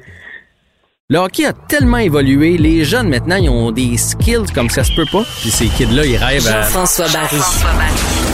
Un animateur pas comme les autres. Salut, Jean-François. Allô, Mario. Alors, euh, il y a du hockey ce soir. Enregistré? Ben oui. Ouais. Donne-moi donc un conseil. Là, si le Canadien mène par un but, il reste six minutes, est-ce qu'on chante là? Oh, oui, oui, oui. On fait pas ça de un. L'autre conseil que je peux te donner, c'est regarde bien, il y a peut-être des places mieux assises où tu vas En pouvoir bas? aller. Ouais, des sièges vides, je pourrais m'avancer, oui. Non, quoi que, hey, pas de farce, je pense que c'est un match qui vaut, euh, il coûte plus cher ce soir. Hein? Il y a des matchs comme ça les samedis, les matchs contre Toronto, et généralement les matchs euh, Original Six, là, les six équipes d'origine, coûtent un peu plus cher. Donc, je sais pas qui t'a invité là, au hockey ce soir. Non, c'est moi qui ai invité mon fils, mais d'après moi, c'est pas. C'était écoute, quand j'ai acheté les billets, c'était deux des, c'était Oh, deux des cinq fond, là. dernières équipes du classement. Là. Ouais, ouais, mais euh, ouais. Mais, là, finalement, Ouais, il pourrait se produire un événement ce soir. En fait, moi, j'ai dit ça va être historique d'un côté ou de l'autre ce soir. Soit on a le 500e victoire de Marc-André Fleury, ou soit on a une victoire du Canadien. Dans les deux cas, c'est historique. Hey, honnêtement, là, honnêtement, même si je prends pour le Canadien, comme toujours, je vais le souhaiter à Marc-André Fleury. Parce que le centre Bell, euh, c'est que ça va être une épine euh, dans sa carrière quand il va regarder son bilan. Parce qu'on va se le dire, là, le centre Bell et le Canadien l'ont un peu chassé de Pittsburgh. Vous vous souvenez des éliminations des Pingouins contre le Canadien? Il n'a jamais été bon au centre Bell. Euh, entre autres, là, euh, souvenez-vous en 2010, le printemps à Lac, c'était Fleury qui était de l'autre côté, puis il a été ordinaire. Et l'année passée, qu'est-ce qui s'est passé avec les Golden Knights de Vegas? Fleury nous a donné la série avec sa mauvaise sortie. Et ça l'a chassé de Vegas. Vegas avait plus confiance en lui. Fait on va quasiment y souhaiter que ce soir, parce que c'est tout Sa un revanche. Ouais. S'il donne la victoire aux Canadiens parce qu'il laisse passer un chaudron, là, on va sentir mal pour lui. là. Ben, qu'est-ce. Mais non, là. ben, il va l'avoir un autre moment, sa 500e victoire. Mais on dirait que la- si- il faudrait quasiment que la, la vie redonne ça, là. 500 victoires Il dans la faudrait Ligue quasiment que le Canadien a hockey. gagné une à un moment donné aussi, par exemple. Ouais, mais si on allait, mettons, en prolongation. Ouais, prolongation, c'est un bon Ah, ok, deal, ça, ok. ouais. Puis, en tout cas, bref, tout ça pour dire que 500 victoires, c'est pas rien. Euh, c'est le troisième gardien seulement là, quand il va réussir l'exploit parce qu'il va finir par le faire. là. Les deux autres, évidemment, c'est Patrick Roy à 551 et Martin Brodeur. Je savais pas qu'il était loin comme ça en avant des autres. Savez-vous combien de victoires, Martin Brodeur? 691. Hey, c'est. Fait que Fleury deviendrait le troisième gardien avec le plus de victoires de l'histoire de la Ligue. Exactement. C'est le troisième seulement à, à franchir les, les 500 victoires. Euh, tu sais, si on peut comparer avec Carey Price, qui a quand même toute une carrière, tu sais, il est à 360 victoires. Fait qu'il il en manque, il en manque un, un méchant paquet. Là. Fait que tout ça pour dire que ce soir, Marc-André Fleury, les Hawks, Patrick Kane, c'est une, belle équipe à aller voir là, au Centre Bell. Tu vas te régaler, Mario, et tu vas peut-être regarder un œil aussi du côté de Jonathan Taves. Ça va moins bien, lui, hein? Lui, là, l'année passée, il a manqué toute la saison. Il a décidé de se retirer parce qu'il souffrait de, fatigue chronique. Et il a même dit à un moment donné que ça avait peut-être un rapport avec la COVID longue. Et euh, je sais, pour avoir participé à une étude clinique, qu'ils sont en train de faire des, recherches parce que j'ai eu la COVID. Euh, moi, j'ai pas de fatigue, mais ils sont en train de comparer les résultats de gens qui ont, eu la COVID et qui n'ont pas de fatigue avec d'autres qui ont la COVID longue et la fatigue chronique. Parce qu'il y a un rapport là, entre les deux maladies et ils veulent savoir s'il n'y a pas la COVID qui, se, qui, après ça, pourrait se transformer en fatigue chronique. Bref, euh, il, joue hockey, il joue 18 minutes par partie. Ça demeure un joueur de la Ligue nationale de hockey, mais c'est plus le Jonathan Taves qu'on a connu. Écoute, en 25 parties, il n'y a aucun but et 9 mentions d'aide. Ce gars-là a déjà été là, dans le top 10 des meilleurs joueurs de la Ligue. Il y en a même qui le considéraient comme, comme top 5 parce qu'il était aussi bon en défensive qu'en attaque et c'était tout un leader. Bref, il est méconnaissable, Jonathan Taves, depuis euh, ses, euh, ses avaries de santé. Quel type d'alignement Mario pourra se mettre sous la dent là, parce qu'il reste Je plus pense grand qu'il y a monde. quelques absents. ouais, il reste plus grand monde. Hey, si quelqu'un nous avait dit que le 9 décembre, sur notre deuxième trio, on aurait Lekonen, Paling et Evans, on ne l'aurait pas cru. On Ouais. s'entend, ben c'est ça ben, notre on se deuxième demanderait, trio. ouais, on se demanderait ça va être c'est qui, ma foi du bon Dieu, en troisième et quatrième trio. là. Troisième, c'est Perrault, Dauphin, Caulfield. Et quatrième, Petzetta, Paquette et Ilonen. Fait que Mais d'après ça moi, ce ça. soir, là, c'est le troisième trio. Ah Perrault, hein? Dauphin, Caulfield qui va tout arracher. Trois points pour le trio. Écoute, si c'est ça, va t'acheter un 6,49 demain. Si ça, non, c'est pas si parce que ça, fonctionne. c'est pas vouloir dire que je suis bon. Ben oui, oui, oui, oui. mais reste que Ils il sont reste dus, le, là. Le premier trio, Drouin, Suzuki, Hoffman. Et hon- honnêtement, les Hawks n'ont pas une euh, grande saison, les autres non plus. Si le Canadien offre le même genre d'effort, le même genre de performance euh, euh, que cette semaine contre le Lightning de Tampa Bay, ben, on peut avoir un match. Puis c'est ce qu'on va, c'est ce qu'on te souhaiter et, nous souhaiter. Du côté de la défense, ben, c'est Cherat Savard, Romanov, Wideman. Romanov qui joue de mieux en mieux, soit dit en passant. Et Kulak qui joue avec Clack, à qui on donne une deuxième chance ce soir dans l'uniforme du Canadien de Montréal. Lui qui a commis une sérieuse bourde Eh lors de son premier match. Du 109 avec les Canucks? ah non, mais je- ne sais pas quoi dire de cette nouvelle-là, honnêtement. Les Canucks de Vancouver qui ont fait le grand ménage et euh, qui se sont tournés là, du côté de Bruce Boudreau pour être entraîneur. Dans- il a 66 ans, je pense, Bruce Ah, ça, Boudreau. ouais. Euh, remarquez que depuis qu'il est là, les Canucks ont deux victoires Ben oui, en deux. deux- en deux. seulement un but. Ah. Mais là, on vient d'aller chercher comme vice-président et GM par intérim Jim Rutherford. Jim Rutherford, 72 ans. Euh, évidemment, on l'a vu, écoute, il été dans l'organisation des Whalers d'Hartford. Après ça, c'est devenu les Hurricanes de la Caroline. Par la suite, les Penguins de Pittsburgh. Et là, il se retrouve comme VP et comme GM. Dans le fond, il fait un peu ce que Jeff Gorton fait ici, en attendant de trouver son prochain GM. C'est fou à quel point au hockey, on retourne tout le temps dans les mêmes hommes de hockey. Puis après ça, on se demande pourquoi on a de la misère à évoluer, puis changer des règlements, puis faire arriver le hockey en 2021. J'ai rien contre les gens de 72 ans, mais je peux Ah. pas croire qu'il n'y a pas de... Ça ressemble a un peu à la des- politique américaine. Là, Là, on roule dans des, euh, des septuagénaires. Exactement. Je peux pas croire que des Julien Brisebois, tu sais, qui, qui, sont, qui est arrivé à Tampa Bay puis qui, qui, qui- a fait preuve là, que, que dans la quarantaine, on, on peut bien faire. Je peux pas croire qu'il entraîne pas d'autres à quelque part dans la Ligue nationale de hockey. Mais visiblement, quand tu as une bonne feuille de route, les propriétaires aiment ça. Donc, Jim Rutherford avec les Canucks. Là, est-ce que les Coyotes s'éloignent de Québec, finalement?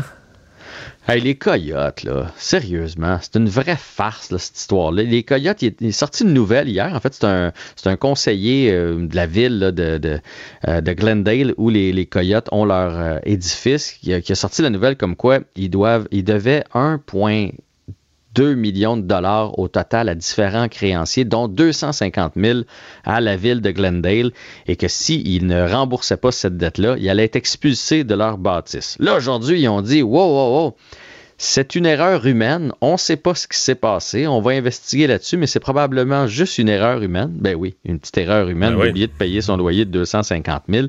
Mais tu sais, là, ils en devaient à la ville. Ils en doivent à leur... Ils en devaient, parce que là, ils ont tout réglé ça apparemment aujourd'hui, à leur transporteur aérien. Euh, il en devait à certains hôtels dans différentes villes de la Ligue nationale où les joueurs euh, vont euh, coucher. Il en devait dans le fond des joueurs. Bref, les Coyotes de l'Arizona, à un moment donné, là, il va falloir que- qu'on soit sérieux. Ils perdent de l'argent. Dans le sondage de Forbes là, qui est sorti là, il y a quelques jours, euh, c'est 140 millions de dollars dans les dix dernières années qui ont été perdus par les Coyotes de l'Arizona. Ça, c'est de l'argent de moins pour les autres Ouais, équipes et ça. pour Dans le la- fond dans- des dans- joueurs. dans le système de partage de la Ligue, là, c'est pas payant pour l'ensemble de la Ligue et pour les, les autres équipes plein comme les pauvres Canadiens. Hey, à demain, Jean-François. Bye bye. La Banque Q est reconnue pour faire valoir vos avoirs sans vous les prendre. Mais quand vous pensez à votre premier compte bancaire, tu sais, dans le temps à l'école, vous faisiez vos dépôts avec vos scènes dans la petite enveloppe, là. Hmm, c'était bien beau. Mais avec le temps, à ce vieux compte-là vous a coûté des milliers de dollars en frais, puis vous ne faites pas une scène d'intérêt. Avec la banque Q, vous obtenez des intérêts élevés et aucun frais sur vos services bancaires courants. Autrement dit, ça fait pas mal plus de scènes dans votre enveloppe, ça. Banque Q, faites valoir vos avoirs. Visitez banqueq.ca pour en savoir plus. Pendant que votre attention est centrée sur cette voix qui vous parle ici, ou encore là, tout près ici, très loin là-bas, Ou même très, très loin. Celle de Desjardins Entreprises est centrée sur plus de 400 000 entreprises partout autour de vous. Depuis plus de 120 ans, nos équipes dédiées accompagnent les entrepreneurs d'ici à chaque étape pour qu'ils puissent rester centrés sur ce qui compte, la croissance de leur entreprise. Mario Dumont et Vincent Dessureau. Joignez-vous à la discussion. Appelez ou textez le 187 Cube Radio 1877 827 2346. Cube Radio. Cube Radio. En direct à LCN. En direct de son studio, on joint Mario Dumont maintenant. Alors, Mario, un sujet aujourd'hui qui est au cœur de, toutes les discussions, le verdict rendu sur euh, les gestes de la belle-mère de Granby. Une affaire judiciaire retentissante, euh, troublante, euh, et un verdict rendu en, en moins de trois heures. Ouais. Ben, il faut euh, une société, euh, ce choc s'indigne, souffre, mais doit à un moment donné tourner la page. Euh, Je dis une société, c'est vrai pour une famille aussi, mais c'est vrai pour une société. Et quelque part, c'est un peu ce que ce jury, euh, ils sont 12, là, choisis au hasard, des hommes et des femmes du Québec, mais qui viennent un peu tourner une très, très, très triste page. Sur la rapidité du verdict, sincèrement, euh, Sophie, je, vais le dire dans, mes mots, avec l'image qui me vient, mais il était là autour d'une table, ça a été très bref. On devine ou on imagine ou on essaie de s'imaginer. Sais, ils ont tout écouté, ils ont vu la preuve, ils ont, ils semblent avoir tout le juge, ils ont travaillé sérieusement. Mais tu sais, si t'avais mis une tasse de café là sur le milieu de leur table, t'avais demandé à chacun c'est quoi, il aurait dit ben c'est une tasse de café. Puis j'ai l'impression que c'est un peu ça qui est arrivé. Tu sais, à un moment donné, là, dans l'esprit, tous des gens, là, hommes, femmes, de tout âge, de toutes sortes de professions, d'expériences de vie, d'éducation différentes, mais qui ont écouté les mêmes Il y choses. avait comme une vu- évidence. ben, c'est ça. Ils ont écouté les mêmes choses, ils ont vu les mêmes choses, ils ont analysé les mêmes choses, puis aux mêmes questions du juge, là, quand ils ont fait un tour de table, ils ont dit, ben, c'est ça. Et voilà. Donc, on peut. euh, c'est la justice. La justice a été rendue. Et puis, euh, c'est la, la- la- la guérison, c'est de tourner la page sur un bien, bien, bien triste chapitre. La seule chose qui reste, c'est que ça ne ramène pas cet enfant qui avait droit à la vie. Absolument. En même temps, on, on voyait la réaction d'un des procureurs de la Couronne en Mario, je ne sais pas si tu as Hum. vu, extrêmement remué et, et on, le comprend. Humainement parlant, quelle épreuve pour tout le monde. Ben, quelle épreuve. Ça, ça devrait jamais. Parce que tout le monde sait instinctivement que ça devrait jamais arriver à un enfant, là. Et euh, c'est pour ça que je, je reviens à ce que je disais. Je me mets dans la peau des jurés. Ils sont dans la salle. Puis, tu sais, à un moment donné, là, t'as tout écouté, t'as tout vu, les photos. Les, t'as- Probablement qu'eux, ils ont trouvé ça dur aussi. J'imagine pas l'expérience de vie des jurés de passer à travers ça. Puis, quand même, avec, avec la responsabilité, ils le regardent pas juste aux nouvelles. Ils ont une responsabilité devant la société de rendre justice. La plupart des jurés le prennent ça au sérieux. Mais ils malgré tout, ils sont arrivés là. Puis, ils ont dit, garde, c'est ça. C'est ça qu'on doit faire. C'est ça qu'on doit prendre comme décision. Et ils l'ont fait. Ouais. En tout cas, il y a des procès qui marquent dans, dans- dans l'histoire du judiciaire. Celui-ci en est tout un. Maintenant, sur la, la scène politique, euh, Christian Dubé qui se veut rassurant, Mario, malgré une forte hausse des cas, là, 1800 euh, nouvelles infections, 500 de plus qu'hier, plusieurs, plusieurs enfants. Là, les élèves du primaire vont recevoir des tests rapides en vue des fêtes. C'est très bien. C'est très bien. Donc, euh, les euh, parents, les familles qui ont des jeunes enfants, euh, soit à la garderie, soit à l'école primaire, vont avoir de ces tests rapides. Moi, je me suis exprimé, je l'ai dit plusieurs fois, je l'ai écrit dans le journal. Je pense que c'est devenu un outil euh, important. Je pense que les familles responsables euh, veulent prendre, poser des gestes, prendre les mesures pour, pour se protéger. Et là, on, on, on va être à Noël, on va réunir des gens, on va avoir des personnes âgées à la table. C'est juste que moi, je reste accroché sur le même point. Euh, je suis très content pour ces gens qui euh, euh, ont des jeunes enfants, donc ils vont avoir des tests rapides à la maison, mais on est plusieurs, j'en suis un, mais là, beaucoup, beaucoup, beaucoup de gens, la majorité de gens n'ont pas d'enfants d'âge scolaire ou préscolaire, et on n'en a pas. Euh, on dit qu'on va essayer in extremis d'en rendre disponible peut-être euh, par un moyen de distribution, les pharmacies ou un autre, à quelques jours de Noël. Mais moi, je pense sincèrement, je pense qu'à ce point-ci, on risque de manquer de temps. On nous en vend pas dans les pharmacies. Et moi, je reste frustré de penser que si je vivais euh, en Europe, si je vivais aux États-Unis, j'irais au magasin pour quelques pièces, je m'achèterais des tests pour protéger ma famille. Et que là, au Canada, on m'offre pas ça. Je suis frustré de ça. Point. Et qui dit fin d'année, dit bilan, Mario, le Parti libéral qui a fait le sien aujourd'hui. Oui, mais certaines sessions, Mme Manglade, ça a été difficile sur les affaires internes avec Gaétan Barrette, encore plus avec Marie Montpetit. Elle a dû expulser une députée. Mais en même temps, tu te dis, quand tu te fais brasser, et que tu es toujours là à la fin. Elle a traversé un congrès, ses membres étaient là, elle a eu la confiance entière. Il y a une force là-dedans. Donc, elle termine la session bien en selle. Dans sa critique du gouvernement, euh, elle a établi certainement certains points sur la santé, sur les CHSLD. Elle a laissé des traces. Donc, comme opposition, ils ont laissé des traces, des marques sur le gouvernement, sur des choses qui n'ont pas été bien faites, qui n'ont pas été bien réussies. Est-ce qu'elle a réussi à imposer, par exemple, que le Parti libéral aurait les meilleures solutions? Ça, à mon avis, c'est un travail qui n'est pas encore fait. Mais juste dans son allure ce matin, dans le bilan, on sent quand même que c'est une chef qui a, pris de la plomb, qui a pris de la confiance, qui a pris euh, de l'aisance au cours des, euh, de, la, dernière année depuis qu'elle est chef. Merci beaucoup, Mario. Au revoir. Ah, Vincent, pour euh, compléter notre émission euh, des nouvelles du pasteur euh, rendu au Congo, là. Ouais, Paul Mukendi, on sait qu'il a été reconnu coupable hier dans un deuxième procès pour agression sexuelle, pourrait copier d'un jusqu'à 10 ans de prison. Mais il y a déjà une sentence de prison contre ouais, 8 ans et demi qui a toujours à purger. On sait qu'il a réussi à se, s'enfuir au Congo. Il a fait des prières en direct sur le web et il en a profité pour ben, se, vanter d'avoir fui la justice. Donc il mélange prière et message politique des euh, sermons pour montrer. Enfin, il a dit, entre autres, euh, ils n'ont qu'à ajouter 100 ans, même 1000 ans s'ils le veulent. Pourquoi ils se fatiguent? Dieu m'a libéré de leurs mains, euh, parlant de bandits. Passez-leur le bonjour. Dieu l'a libéré? Ouais, Dieu l'a libéré. C'est pas l'incompétence de la police de... et de la... Ouais, des, des, services frontaliers. des services frontaliers. Mais, entre autres, tu sais qu'ils bon, blâment la justice québécoise. On va voir quoi ça a l'air au Congo, là.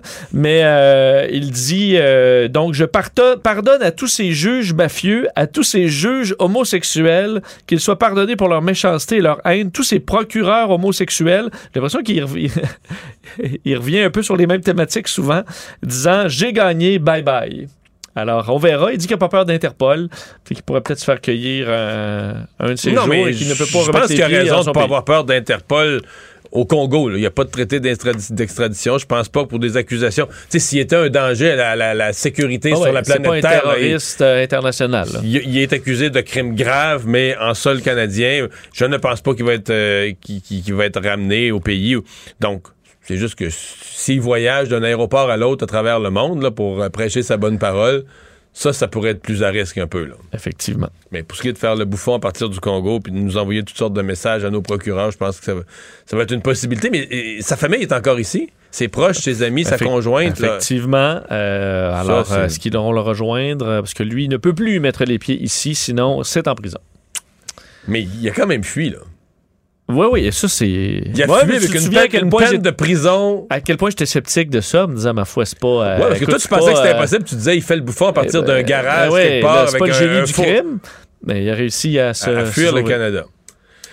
Eh boy. Bon, euh, merci Vincent. Euh, on se retrouve demain 15h30 pour un autre rendez-vous. C'est Sophie Durocher qui s'en vient. Bonne soirée. Cube Radio.